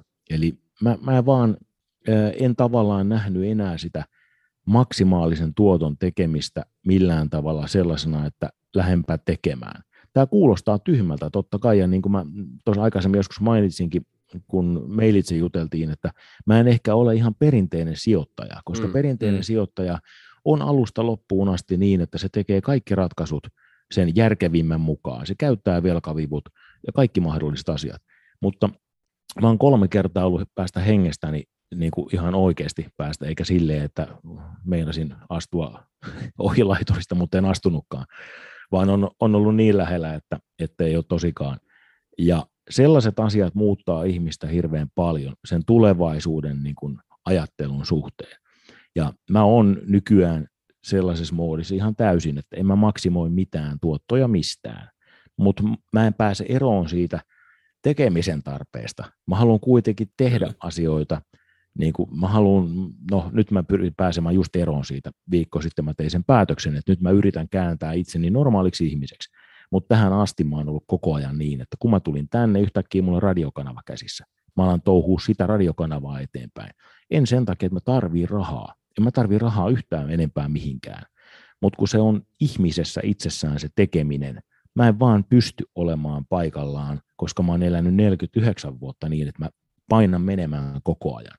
Mutta se raha on täysin sivuseikka. Niin kuin mä TikTok-tililläkin liveissä paljon puhun siitä, että, että uno, niin kuin omasta, ei, älkää ottako kirjaimellisesti, mutta mä sanon siellä aika usein, että unohtakaa se maksimaalisen niin kuin rahan hankkiminen, koska te pahimmillaan tuhlaatte silloin koko elämänne siihen, että te saatte maksimoitua sen tuoton, ja teillä jää elämättä se kaikki muu elämä. Mulla on jäänyt elämättä aika paljon mun elämästä vain sen takia, että mä olin niin pitkään siinä, että kaikki työ, mitä ikinä voi tehdä, niin pitää tehdä. Ja mä oon tehnyt taas sit työn kautta hirveän paljon. Eli mä oon tehnyt kolmea työtä samaan aikaan. Mä oon nukkunut kolme tuntia yössä yli kolmen vuoden ajan. Kolme tuntia, en yhtään pidempään, koska ei voinut. Mä olin yötyössä, mikä päättyi neljän viiden aikaan, aamuduuni alkoi kahdeksalta. Se ei ole hyvä tie. Se on ihme, että mä oon hengissä, hengissä niin kuin sen työrupeaman jälkeen, mutta mutta joo, toi on siinä taustalla. Tuli vähän uskaltaako tuota, uskaltaako tuota kysyä, että mitä sulle on sitten käynyt, kun sanoit, että olet pari kertaa meinannut päästä hengestä? Öö, no joo, kaksi ensimmäistä kertaa oli se, että mua ammuttiin kohti. Öö, onneksi oli sen verran huono sihti ampujalla, mutta eka kerta oli niin kuin puolentoista metrin päästä. Se oli moottoritiellä kehä kolmosella, auto ajoi viereen, ikkuna auki ja siinä kohtaa mä kattelin piippua ja sitten tuli suuliekit. Mutta niin kuin mä poliisillekin sanoin silloin, että todennäköisesti mä vaistomaisesti kerkesin lyödä jarrun pohjaan, ja mulle vaan jäi se mielikuva, että ne suljekin tuli niin kuin suoraan mua kohti, koska mä muistan vieläkin sen, että, että kun se tilanne niin kuin vähän oli ohi, niin mä vaan mietin, että mistä mä vuodan, että, että mihin osu, koska pakkohan se on johonkin osua niin läheltä auton ikkunasta toiseen. Mutta missään ei ollut mitään jälkeä, ei edes autossa ollut mitään jälkeä, kun partiot tuli sitten paikalle en tiedä mitä kävi. Menikö, luoti sitten tuulilaisiin ohi sen verran, mutta tota, jysäys oli kamala ja suuliakin sellaiset, että ilmeisesti joku nelivitonen tai vastaava tai ainakin ysimillinen oli, millä mua koitettiin Tunnistiko lahdata. he sut, mitä luulet, että oliko se niinku tarkoitus, että tuolla on Henry Affleck, että nyt tehdään näin? Se oli erään vähemmistöryhmän edustaja, ja näitä vähemmistöryhmiä ei siihen aikaan, eikä varmaan vieläkään, kovin moneen ravintolaan oteta sisälle.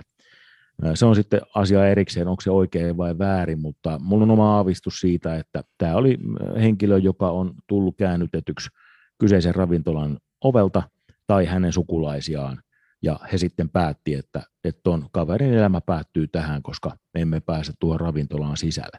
Eli ne oli näitä ovimiesaikoja silloin, ja tota, toinen oli itse asiassa vastaavan tyyppinen, mutta silloin ammuttiin katkaistulla haulikolla kohti, mä kerkesin vetää baarin oven kiinni niin, että ne haulit ropisi siihen peltiosaan sen sijaan, että ne olisi ropissut meikäläisen kroppaan. Mutta tota, se oli myös niin sen verran hilkulla, että en tiedä, oliko hauloja sitten myös sisäpuolella vai menikö kaikki peltiin, mutta pelti näytti aika pahalta sen jälkeen.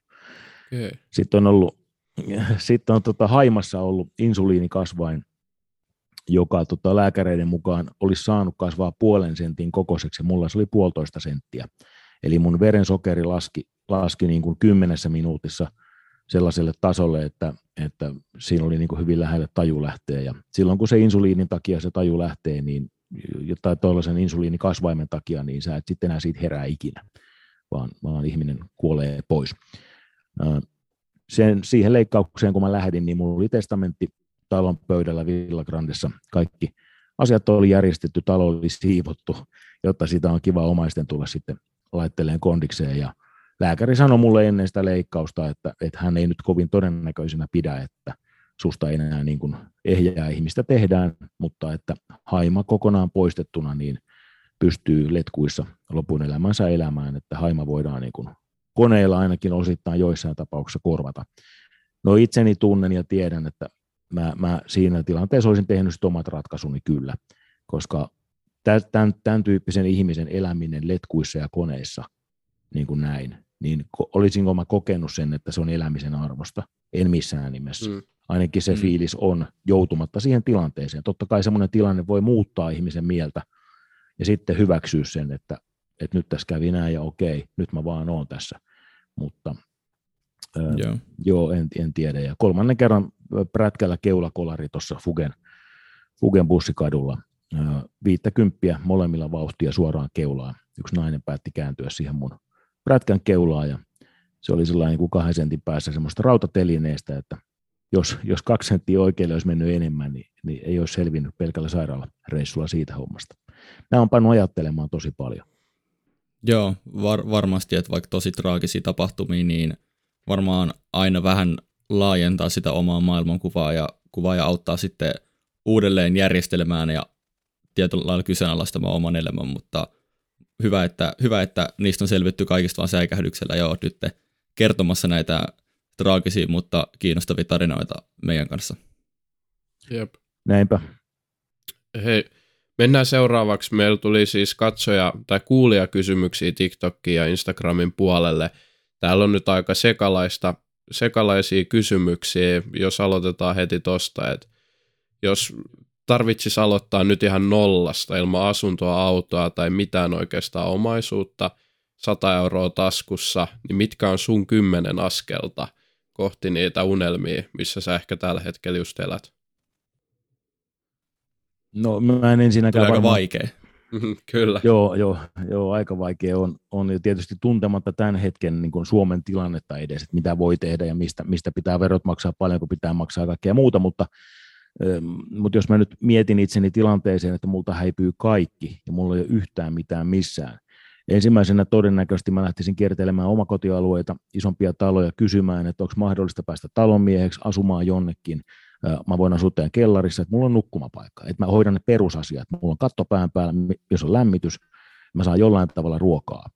Mä lähtisin tekemään ihan perinteisesti omakotialueelle – pieniä töitä. Mä tiedän sen itse omakotiasujana, että, että todella moni omakotitalon asu, ö, omistaja haluaisi tarjota jotain niin kuin tämmöistä pikkuhommaa, vaikka ruokaa vastaan, ihan sama.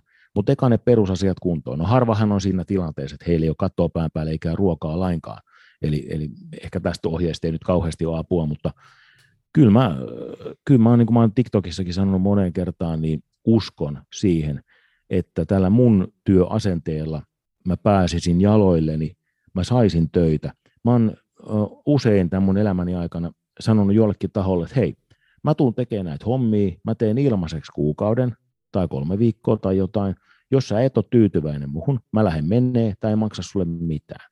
Mutta jos sä oot tyytyväinen, niin jutellaan sitten, että jos mä voin jäädä tekemään tätä ihan niin kuin rahaa vastaan. Spede-tuotannossa muun muassa aikanaan mä pyörin kuukauden päivät siellä tota, jaloissa ja tein ohjelmia ja olin kamerassa ja kaikkea muuta. Ja sen jälkeen mä jäin sinne ilman koulutusta töihin. Tokihan siinä oli myötävaikuttamassa sitten silloiset ystävät, jotka, jotka niin kuin vaikuttivat asiaan, että sain jäädä töihin, mutta kuitenkin. Kyllä mulla on semmoinen vahva usko tällä mun omalla asenteella, että sieltä noustaisi, mutta ei tietenkään missään nimessä niin kuin sitten ostella mitään luksusveneitä tai muita vastaavia vuoden tai kahden kuluttua. Se on hidas tie ja nykypäivänä vielä hitaampi kuin siihen aikaan, mitä me elettiin silloin aikana. Joo, eli jos tämä jotenkin tiivistäisi, niin pitää olla valmis tekemään kovaa duunia, tarjoa paljon arvoa eikä olettaa sitten saman tien itselleen mitään ja sitten olla pitkäjänteinen ja elää, elää omien menojensa alle, niin ne on niinku semmoiset hyvät menestyksen evät. Juurikin näin, juuri näin, että se, että, että antaa itse enemmän kuin mitä vaatii joltain toiselta, se on aina hyvä asia. Se on, se on psykologisesti hyvä asia, että ihmiset ottaa sinut tosi hyvin vastaan, kun sä vaadit vähemmän kuin mitä sä itse olet valmis antamaan. Kyllä. Kyllä. Tota, meillä on tullut näitä, siis näitä TikTok- ja Instagram yleisökysymyksiä reilu kymmenen kappaletta, mitä me ollaan tänne kerätty, niin käydään nämä vähän tälleen rapid fireisti teemoin, teemoin minä vuorotellen kysytään. Niin seuraavana on tämmöinen, että mitkä on Henryn mielestä parhaat maat asua Euroopassa elintason ja verotuksen kannalta? Että varmaan kaikissa maissa on ollut, mutta yrit. En ole ollut enkä edes perehtynyt kaikkiin mahdollisiin maihin. Turvallisuuden kannalta Suomi edelleen vielä näinäkin päivinä, verotuksen kannalta Portugali.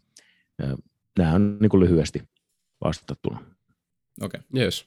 Hei, no toi, toi me voidaan skippaa, että millainen urapolku alla me ollaan niin tiiviisti sitä käsitelty, niin otetaan toi, että missä paikoissa oot matkustellut. Eli varmaan niin kuin nyt voit heittää ihan lomamatkoja, että mitkä on niitä lempikohteet nyt sitten Espanja ja Suomen lisäksi. Mä en tiedä, onko Suomen Parhaat ja huonoimmat. Kohde. No, voin kertoa, että mä en ole lomalla ollut 49 vuoteen kuin kaksi tai kolme kertaa, koska mä oon ollut aina töissä. Mä en ole pitänyt lomia Oho. mistään töistä.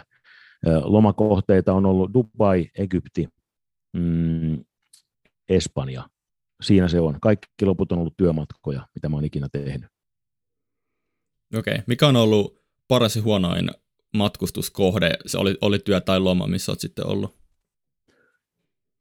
No kaikissa on tietysti eri tavalla omat, omat puolensa, että Taimaassa on, on järkyttävän lämmin aina, mutta se jossain kohtaa alkaa tuntua huonolta puolelta, kun se on paita märkänä koko ajan. Dubai on ihan pelkästään niin kuin herkkuperseiden semmoinen juhlamesta, mikä on rakennettu aavikolle, missä on, niin kuin, se on vaan semmoinen, että menen tänne, otan someen kuvia, jotta näytän mm. jotenkin rikkaalta, aika perseestä siinä mielessä.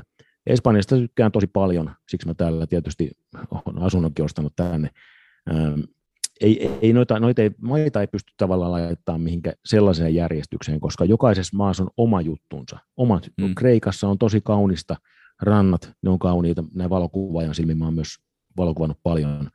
Ähm, ja sitten muissa maissa on mu- muunlaisia asioita. Joissain on ihmiset on ystävällisiä, joissain ne on taas ihan hanurista. Et ei, ei pysty tuohon niinku laittaa järjestystä. Joo, kyllä. Seuraavana kyssäri, miksi et sijoita osakkeisiin? Josta on totta, mä en ole varma, mikä tämän kaverin lähde on. Joo, kyllä mä oon sanonut näin, näin ihan selkeästi. Um, mulle nyt kaiken näköinen tällainen sijoittamistoiminta tässä vaiheessa, niin kuin sanoin, ei ole jälkeläisiä, ei ole perillisiä, mikä päivä tahansa voi henki lähteä. Niin se on vähän enemmänkin ehkä tällaista ajankulua ja hupia ja harrastusta. Mä heitän niin kuin läpällä näitä mun sijoituksia, mitä mä heitän, ja ja silloin kun heitetään läpällä sijoituksia, niin mua ei hirveän paljon kiinnosta ö, osakemarkkinat sen takia, että mun täytyisi pysyä hengissä 20 vuotta, jotta mä näen hyviä tuottoja. Okei, tuurillahan voi tietysti osua kohilleen ja ostaa hyvään aikaa ja joku lähteekin lentoon, mutta mä sanoisin, että osakemarkkinat on kuitenkin niin monen vuoden kymmenen takaa jo vakiintuneet ja, ja, ja ne on nähty, totta kai teknologiaosakkeet eri asia ja näin päin pois, mutta mä koen, että kryptoissa on se potentiaalinen nousumahdollisuus helvetin paljon isompi kuin missään osakkeissa, ja se, se motivoi mua enemmän. Vaikkakaan niin. mä en tarvitse sitä tuottoa mihinkään. Niin sä kaipaat viihdettä nimenomaan tuossa, niin se on sen takia eh, sulle oikein. Jännitystä, joo, ehkä vähän, että jännitystä elämään, ja totta kai siellä on myös luotto kryptoihin, että e, eihän mä heitä mihinkään niin, niin, niin. arpaan rahaa, vaan mulla on luotto, mulla on iso luotto niihin. niin, niitä. Sitten täällä on aika kovaa haastoa. En, siis mä en tiedä tämän täysin paikkansa pitävyydestä, mutta kuulija kysymys, että miksi sensuroit rankalla kädellä asiallisia kommentteja, joissa on vaan faktoja sijoittamisesta, esim. hänen sorttausvideon liittyen? Joo, joo, ihan hyvä kysymys itse asiassa. Öö, mä, mä puhuin tuolla kanavalla yhdessä videossa siitä, että mä haluan puhua omalla tililläni kansankielellä kaikista asioista. Eli jos puhutaan longeista, jos puhutaan sorteista, kaikki tietää, mistä on kysymys. Mennään ylös, mennään alas. Sitten kun aletaan puhua johdannaisista tai muista vastaavista virallisista termeistä eri asioille, niin mä saan selittää viisi uutta videoa, että no mikä mm. tämä tämmöinen johdannainen on, ja mitä tämä nyt tarkoittaa, mi- mihin tämä liittyy, ja onko tämä nyt samaa mm. hommaa vai eri hommaa. Ja nämä henkilöt, ketkä nyt sitten, tämä liittyy yhteen sorttikeissiin, missä tota, kinasteltiin siitä, että voiko sortilla saada yli 100 prosenttia tuottoa. Ja kun mm. mä siihen totesin, että kun sorttiin pamauttaa 50 kertoimen vipuvaikutuksen, niin. niin kyllä, totta kai se saat yli 100 prosenttia voittoa. Ja siitä jäi sitten muutama jankkaamaan, että ei voi, kun sortissa on 100 prosenttia maksimituotto. Ja, ja heitä ei niinku kiinnostanut, että, että mulla oli nämä kertoimet siinä mukana mistä mä oon puhunut niin. liveissä ja mistä mä oon puhunut monissa niin, videoissa. vipuvaikutus. Kyllä. kyllä, kyllä, kyllä, kyllä. Ja kun katsotaan YouTubea, mistä, mistä monet uudet seuraa näitä asioita, ei siellä puhuta johdannaisista niissä englanninkielisissä videoissa. Niissä puhutaan sorteista, niissä puhutaan longeista. Ja mm. mä koitan puhua mun tilillä samalla kielellä, mihin ne törmää joka paikassa. Ne osaa silloin yhdistää sen, että hei nyt tämä YouTube-influenceri, se puhuu tuossa, että, laita, että kohta hän laittaa sorttia seiskakertoimella tai muuta vastaavaa. Mä puhun samalla kielellä, mutta suomeksi. Ja tämä oli se ongelma. Ja sitten siinä kohtaa, kun se meni semmoiseksi vänkäämiseksi, että siellä jo kolmas tyyppi selittää sitä, että niin, mutta, mutta sortissa on 100 prosenttia maksimi. Mä totesin, että selvä, asia kunnossa, jos tämä mun tapani kertoo näistä asioista, mikä on mun mielestä selkokielinen, ei kelpaa heille, niin mä vaan paan heidät sitten pois. Koska mä en Kyllä. koe, että mä oon heillä töissä, että mä joudun tekemään niin kuin he sanovat. Ja muuttamaan mun puhumisiani sen mukaan, mitä he sanovat. Mutta he voi omalla tilillään, omalle yleisölleen totta kai puhua johdannaisista ja avata asioita niin kuin virallisilla termeillä vaikka kuinka paljon. Kyllä, eli ei ollutkaan faktoja sitten noin kaikki TikTok-kommentit, vaikka tämä kysyjä näin väitti. Juuri näin, mutta kun kaikilla on ne omat faktat ja silloin jos asioista ei tiedä mitään, niin kokee sen oman asiansa olevan fakta. Ja Joo, se on ihan hyvä näin. sensuroida välillä jotain, jos, jos siitä on harhaanjohtavaa niin kuin tässä. Ja tärkeä asia se, se, että kun hirveän moni seuraa mun tiliä ö, jotenkin päästäkseen rahoihin kiinni tai oppiakseen vaikka nyt te kryptoasioita, mä en halua, että mun videoiden kommentteihin jää mitään vääriä neuvoja, koska siellä on tosi paljon myös sit vaikkapa bitcoinin tällaisia, että, että bitcoin menee nollaan, kyllä te olette tyhmiä. Jos sen sanoo niin, että mun mielestä bitcoin menee nollaan, kyllä te olette tyhmiä. Se on ok. Se on todellakin ok. Jokainen saa sanoa mielipiteensä, mutta siihen täytyy pistää se, että se on hänen mielipide. Uudet ihmiset, nuoret ihmiset, jos ne lukee sieltä kommenteista vaan, että bitcoin menee nollaan ja se on fakta, mm. niin moni ottaa se valitettavasti faktana. Enhän mäkään, mä, niin kuin mä sanon, mä voin olla väärässä ihan kaikissa asioissa, mutta mä kerronkin aina, että mä kerron mun mielipiteistä. Ja tämä on tosi tärkeä asia. Varsinkin kun puhutaan sijoittamisesta, niin älkää kertoko faktana jotain, mistä, mitä kukaan ei tiedä. Kellään ei ole mm. faktaa, vaikka Bitcoinin tulevaisuudesta. Ei kellään. Niin älkää tulko mun videoihin kertomaan faktana, mihin se menee tai mihin se ei mene, koska se voi, se voi aiheuttaa tosi monelle rahan menetystä. No niin, toivottavasti kaikki kuulit on selkeästi ja kirkkaasti. Tota, seuraavana joku on kysynyt, tämä oli muistaakseni Instagramin puolella, analysoiva vastaus siihen, että miksi sinä sijoitat ainoastaan kryptoihin tällä hetkellä. Eli varmaan nyt halutaan jonkinlaista tämmöistä sun näkemystä ehkä kryptojen tuottopotentiaalista tai jotain, jotain, jotain vastaavaa? Joo, no ehkä osittain vastasinkin siihen tuossa aikaisemmin, mutta sanotaan näin, että itse näin kryptot, ja mä en nyt tarkoita mitään shitcoineja, eli, eli tästä täytyy erottaa nyt Bitcoin, Ethereum ja oikeasti järkevät projektit kaiken maailman niin kuin humpuukitouhuista, mitkä on myös kryptoja. Ja se on ongelma tässä kryptomarkkinassa, että puhutaan yleisesti vain kryptoista. Ja sitten kun lehti uutisoi, että mies menetti omaisuutensa kryptoissa, ja se on ostanut sitten jotain SafeMoonia tai muuta vastaavaa, mm. niin se leimaa koko ton genren. Ja sen jälkeen kaikki on silleen, että hei, joku menetti Bitcoinissa kaikki rahansa. Ei se Bitcoin ole sama kuin SafeMoon. Tämä on iso ongelma, mutta mä näen sen, että lohkoketjutekniikka mahdollistaa niin isoja asioita, että sitä voidaan verrata täysin, niin kuin nyt moni analyytikko vertaa internetin kehitykseen. Ja me ollaan nyt tässä vaiheessa kryptoasioissa siellä internetin alkuajoissa, jolloin kaikki 90-vuotiaat Warren Buffettit oli silleen, että mitään internettiä mihinkään kukaan tule käyttämään koskaan. Meillä on puhelinluettelo, luetaan siitä. Ja tänä päivänä nähdään sama ilmiö. 80-vuotiaat pitkän linjan sijoittajat, kultaihmiset selittää sitä, että ei kryptoilla tee mitään, me ei tarvita tuommoisia mihinkään. Tästä kun mennään kymmenen vuotta eteenpäin, jos he on hengissä, niin todennäköisesti he miettii siellä täriseviin käsin, että miten noita voi ostaa, mistä niihin pääsee käsiksi. Mutta mm. tämä ei ole sijoitusneuvo, mä en voi sanoa mistään mitään varmaksi, tämä on se mun oma fiilis. Joo, joo, joo. Sitten, että kuinka, mitä mä en edes tiedä, mitä tässä lukee, Kevin. Haluatko lukea seuraavan kysymyksen? Mä en tiedä, onko tämä sun kirjoitusvirhe vai Aa, joo, on. Näitä tuli kirjoitettu. Tota, varmaan kysyt, kysytään, että kuinka paljon riskiä pitäisi ihmisen kantaa, että se voi menestyä yhtä paljon kuin sinä. Eli tavallaan ajat, ajattelun mallina se, että kun riski ja tuotto menee aika lailla käsi kädessä, niin kuinka korkea riskillä sun pitää painaa, että, että saat tuottoja, joilla pääsee samaan varallisuusluokkaan kuin missä sinä olet? No tässä on nyt se ongelma, että, että mun, mun touhut on ollut niin kuin aika riskittömiä niin, niin monta, monta, monta, monta vuotta. Tämmöiset autojen, veneiden ostamiset, asuntojen ostamiset, niiden kuntoon pistämiset, flippaamiset, ne on, ne on riskittömiä. Mä näen ne täysin riskittömänä. Nykypäivänä tilanne on toinen. Sä voit tehdä erilaisia asioita. Verottaja tulee aina väliin, vie sulta puolet kaikesta, mitä sä teet. Eli, eli se on hyvin paljon vaikeampaa, mutta kyllä mä sanoisin sen, että, että jokainen miettisi nyt järjellä sitä hommaa, kannattaako ottaa tosi isoja riskejä saadakseen valtavan omaisuuden, koska fakta on kuitenkin se, että siinä kohtaa, kun sulla on oma asunto, sä pystyt maksamaan sun asu, normaaliin elämiseen, sähkölaskut, vesilaskut, ruuat ja vastaavat. Ehkä, että sulla on rahaa kesälomiin joka ikinen kesä niin mä voin vakuuttaa, että kukaan ei oikeasti tarvitse enempää. Kukaan ei oikeasti tarvitse enempää, vaikka nyt voi näyttää kivalta, kun jengi postaa someen jostain luksusjahdilta kuvia ja tämä maksoi 15 miljoonaa tämä jahti, niin näiden ihmisten elämä on oikeasti lopulta aika köyhää. He herää aamulla krapulassa, heillä on ihan samat surut ja murheet, heillä on parisuuden murheet, kaikki vastaavat. Ja sellainen hirveän rahamäärän haaliminen, mun ja monen muun mielestä, kun mä oon jutellut, niin se ei ole järkevää. Se ei ole järkevää. Kannattaa asettaa tavoitteet sillä tavalla, että ei riskeeraa sitä, mitä on jo olemassa, ja asettaa se tavoite niin, että, että saa jossain kohtaa sellaisen pääoman, jonka kanssa voi turvallisesti elää. Että ei tarvitse katsoa niitä punaisia hintalappuja kaupassa.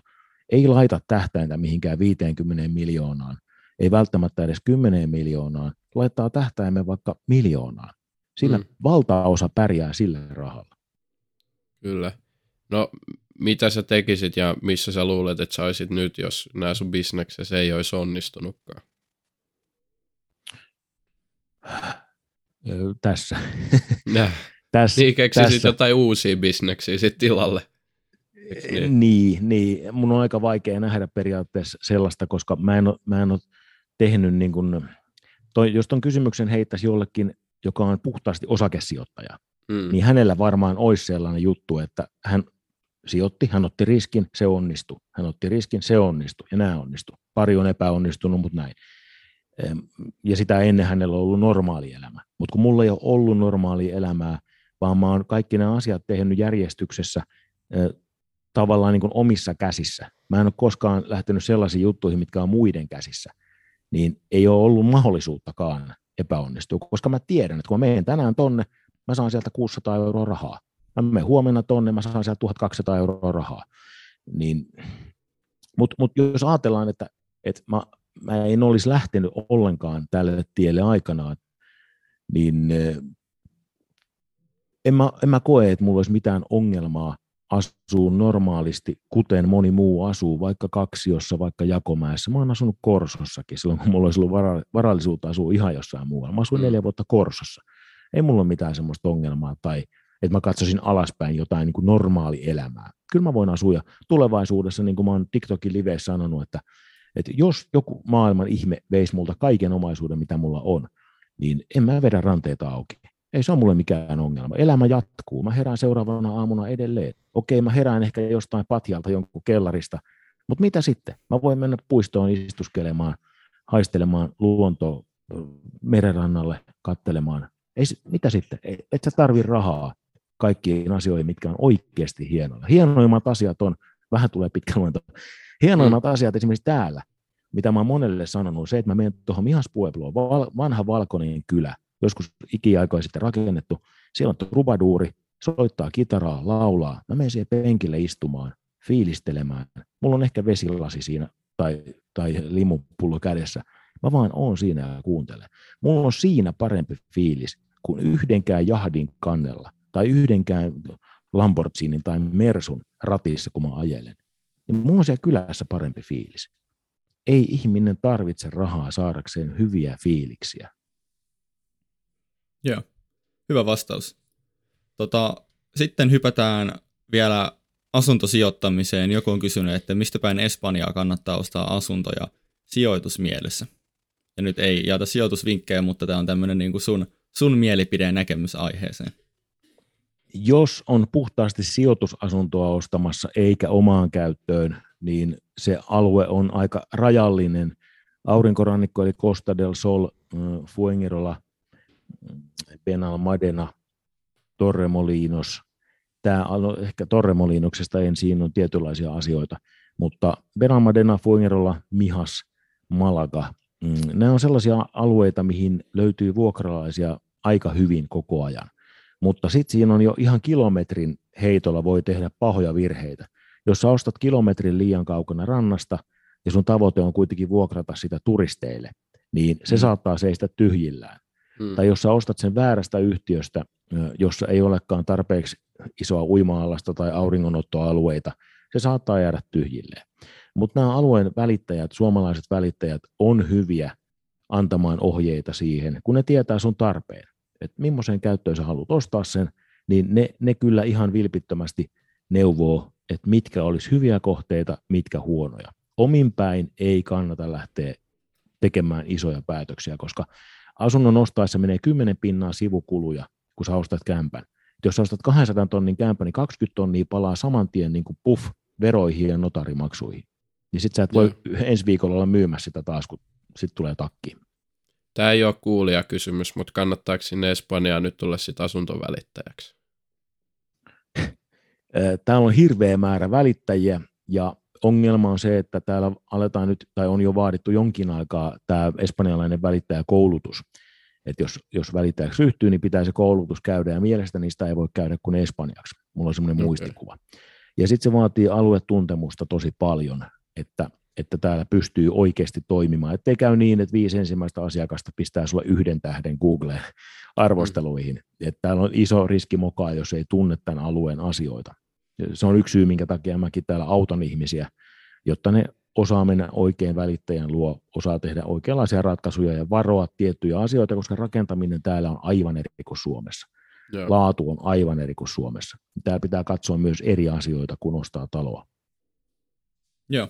Tota, joku kysyy, mihin kryptoihin, tai itse asiassa se voidaan ottaa. Uh, mitkä on sun mielestä lupaavimpia kryptoja? Tuo on muotoiltu, mihin kryptoihin kannattaa sijoittaa just nyt, mutta muotoillaan se mieluummin sillä lailla, että mitkä on vaikka sun, sun lempiprojektit ja kryptot tällä hetkellä?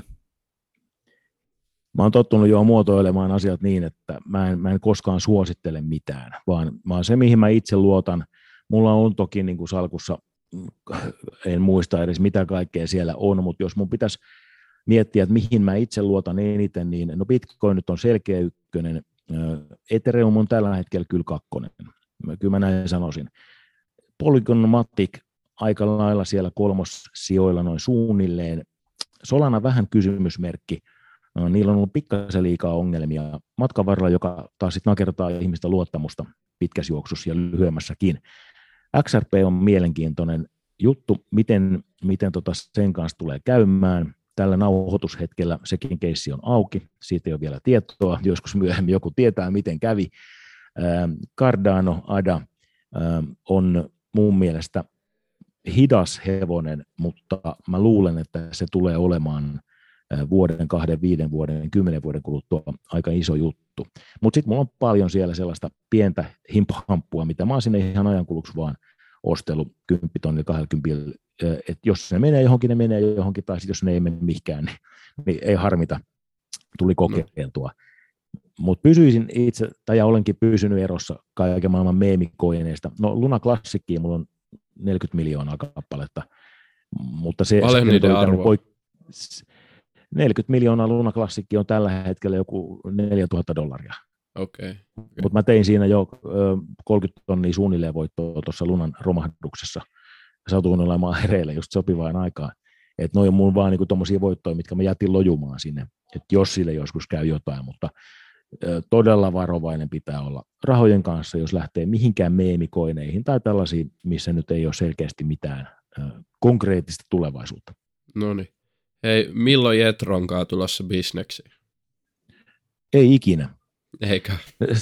Miten, miten voisin muotoilla tämän niin, että tota, ei ole heti syytelappu kourassa, mutta mulla on tietynlaiset periaatteet, eh, minkälaisten ihmisten kanssa mä teen bisneksiä tai yleensäkään aikaa vietän. Ja yksi semmoinen oleellinen kriteeri siinä on se, että ihmisen täytyy olla rehellinen, eh, hänen täytyy puhua mulle totta silloin, kun me ollaan kanssakäymisissä, ja valitettavasti Jetro ei täytä tätä kyseistä okay. kriteeriä. No niin. All right.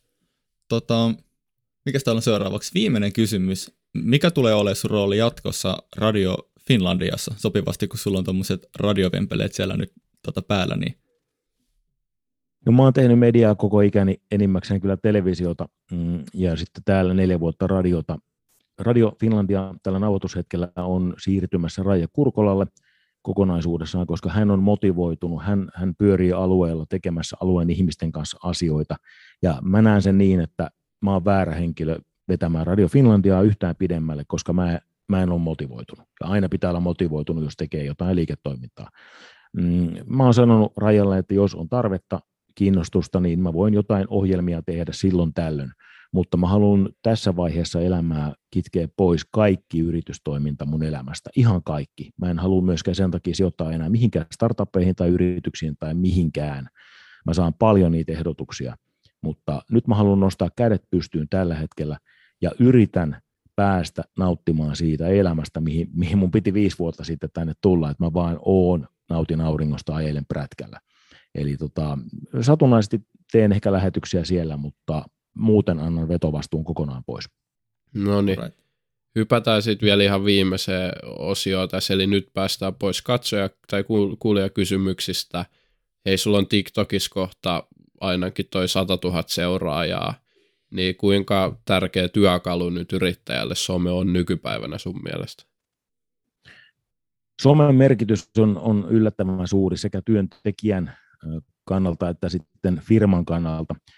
Onko se oikein vai väärin, en tiedä sitä, mutta todella moni työnantajahan seuraa työntekijöidensä somekäyttäytymistä. Siitä on vähän kahta mielipidettä, että onko se oikein vai väärin, koska se on jokaisen omaa aikaa, mitä tekee.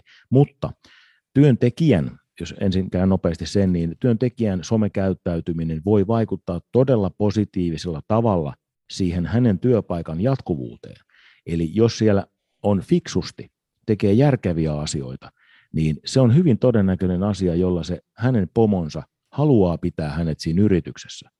Jos siellä perseilee, antaa huonoa kuvaa itsestään, niin on kyllä varmasti ensimmäistä joukossa, jotka siivotaan pois siinä kohtaa, kun tulee YT. Eli, eli sai sillä olla vaikutusta tai ei, niin jokaisen kannattaisi miettiä sitä omaa some-imagoaan, mitä somessa tekee, ja miten se näyttäytyy muun muassa työpaikan pomon silmissä. No sitten Joo. yrityksen kannalta, yrityksen kannalta kyllä mä sanon, että some on aivan äärimmäisen tärkeä väline.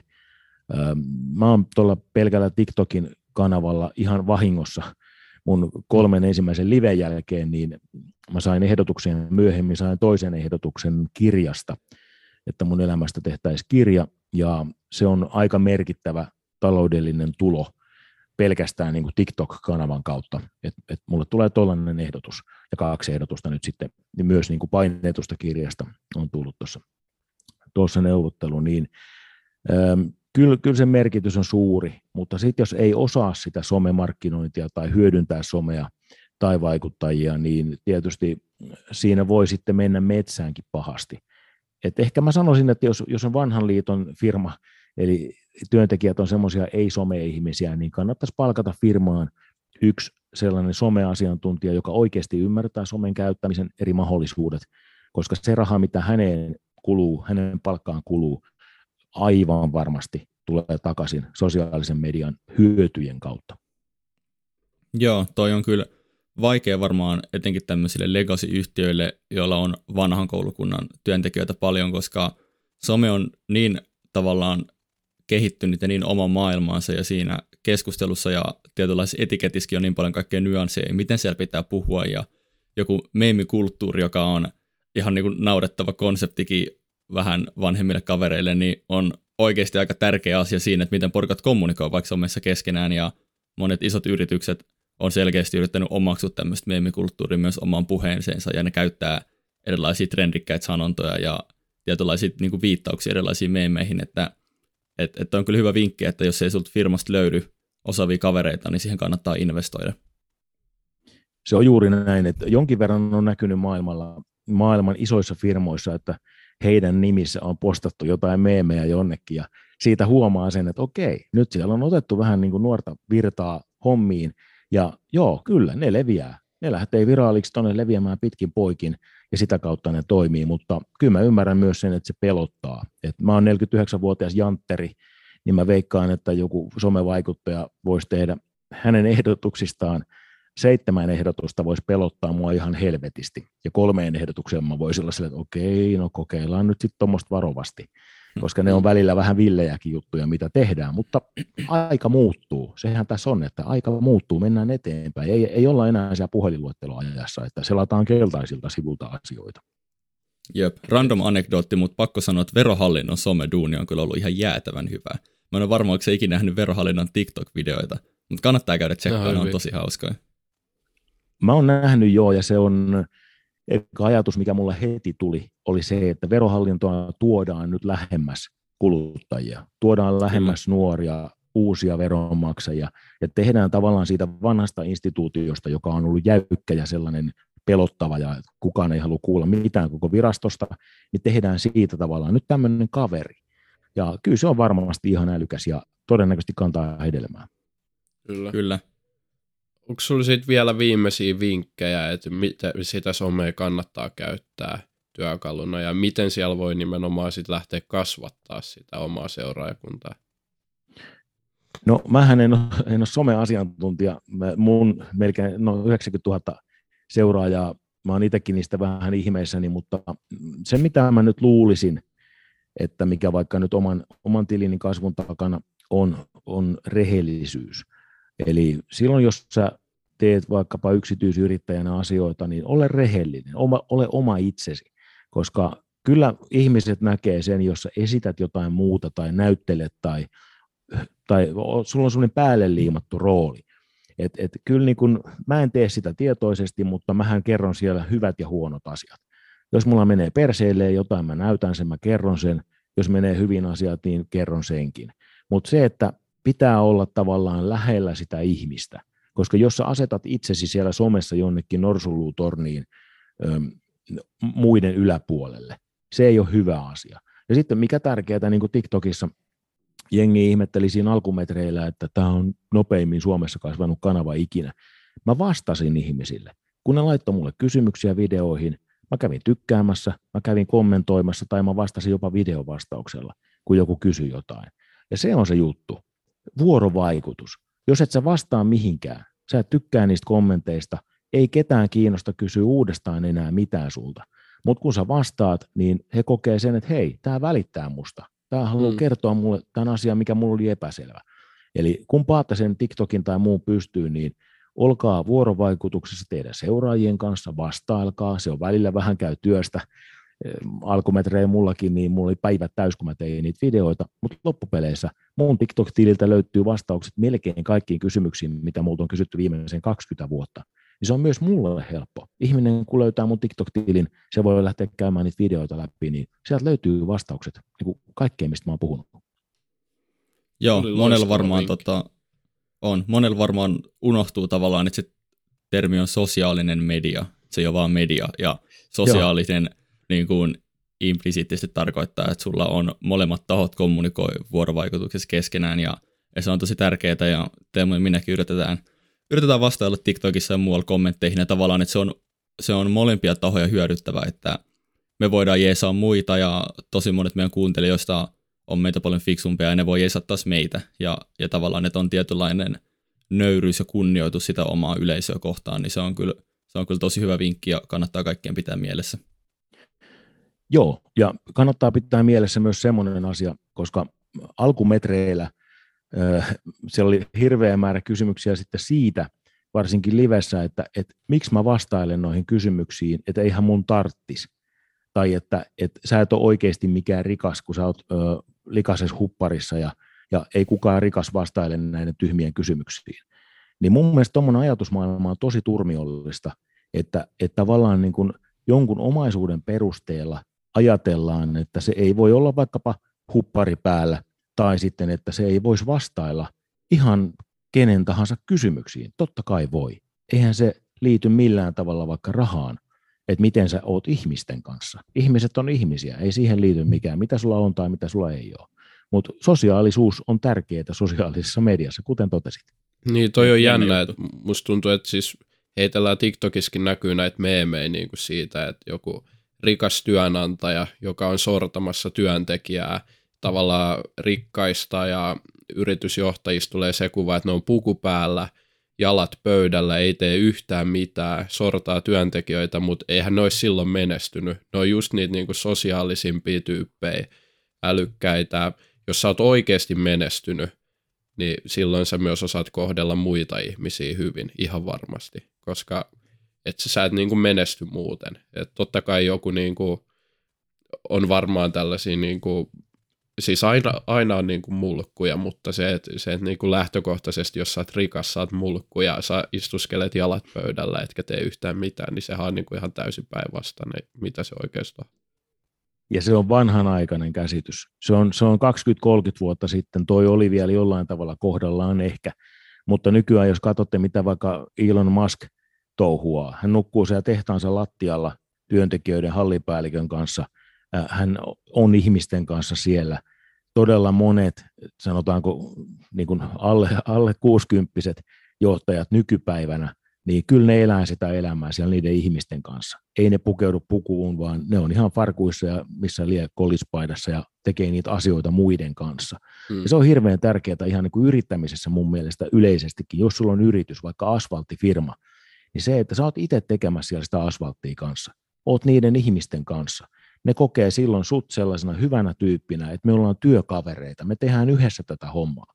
Mutta jos sä vaan istut siellä toimistossa puku päällä ja lähettelet viestejä sinne asfalttityömaalle, että onko mm. kuuma, harmittaako, niin se, se, se, se tekee semmoisen kuppikunnan, että ne työntekijät on oma porukkansa, ne puhuu pahaa siitä pomosta, ja pomo on sitten siellä näin ja kiroo muille, että no ei ne ole taas tarpeeksi tehnyt. Mutta sitten kun te olette koko homma sitä samaa, samaa settiä, yhdessä teette duuni siellä, niin silloin on ihan erilainen merkitys työmotivaatioon, näiden työntekijöiden työmotivaatioon ja muutenkin siihen pysyvyyteen. Että sun samat työntekijät haluaa olla siinä firmassa, tehdä sitä duunia sun kanssa, kun te teette kimpassa asioita. Teistä tulee kavereita. Joo.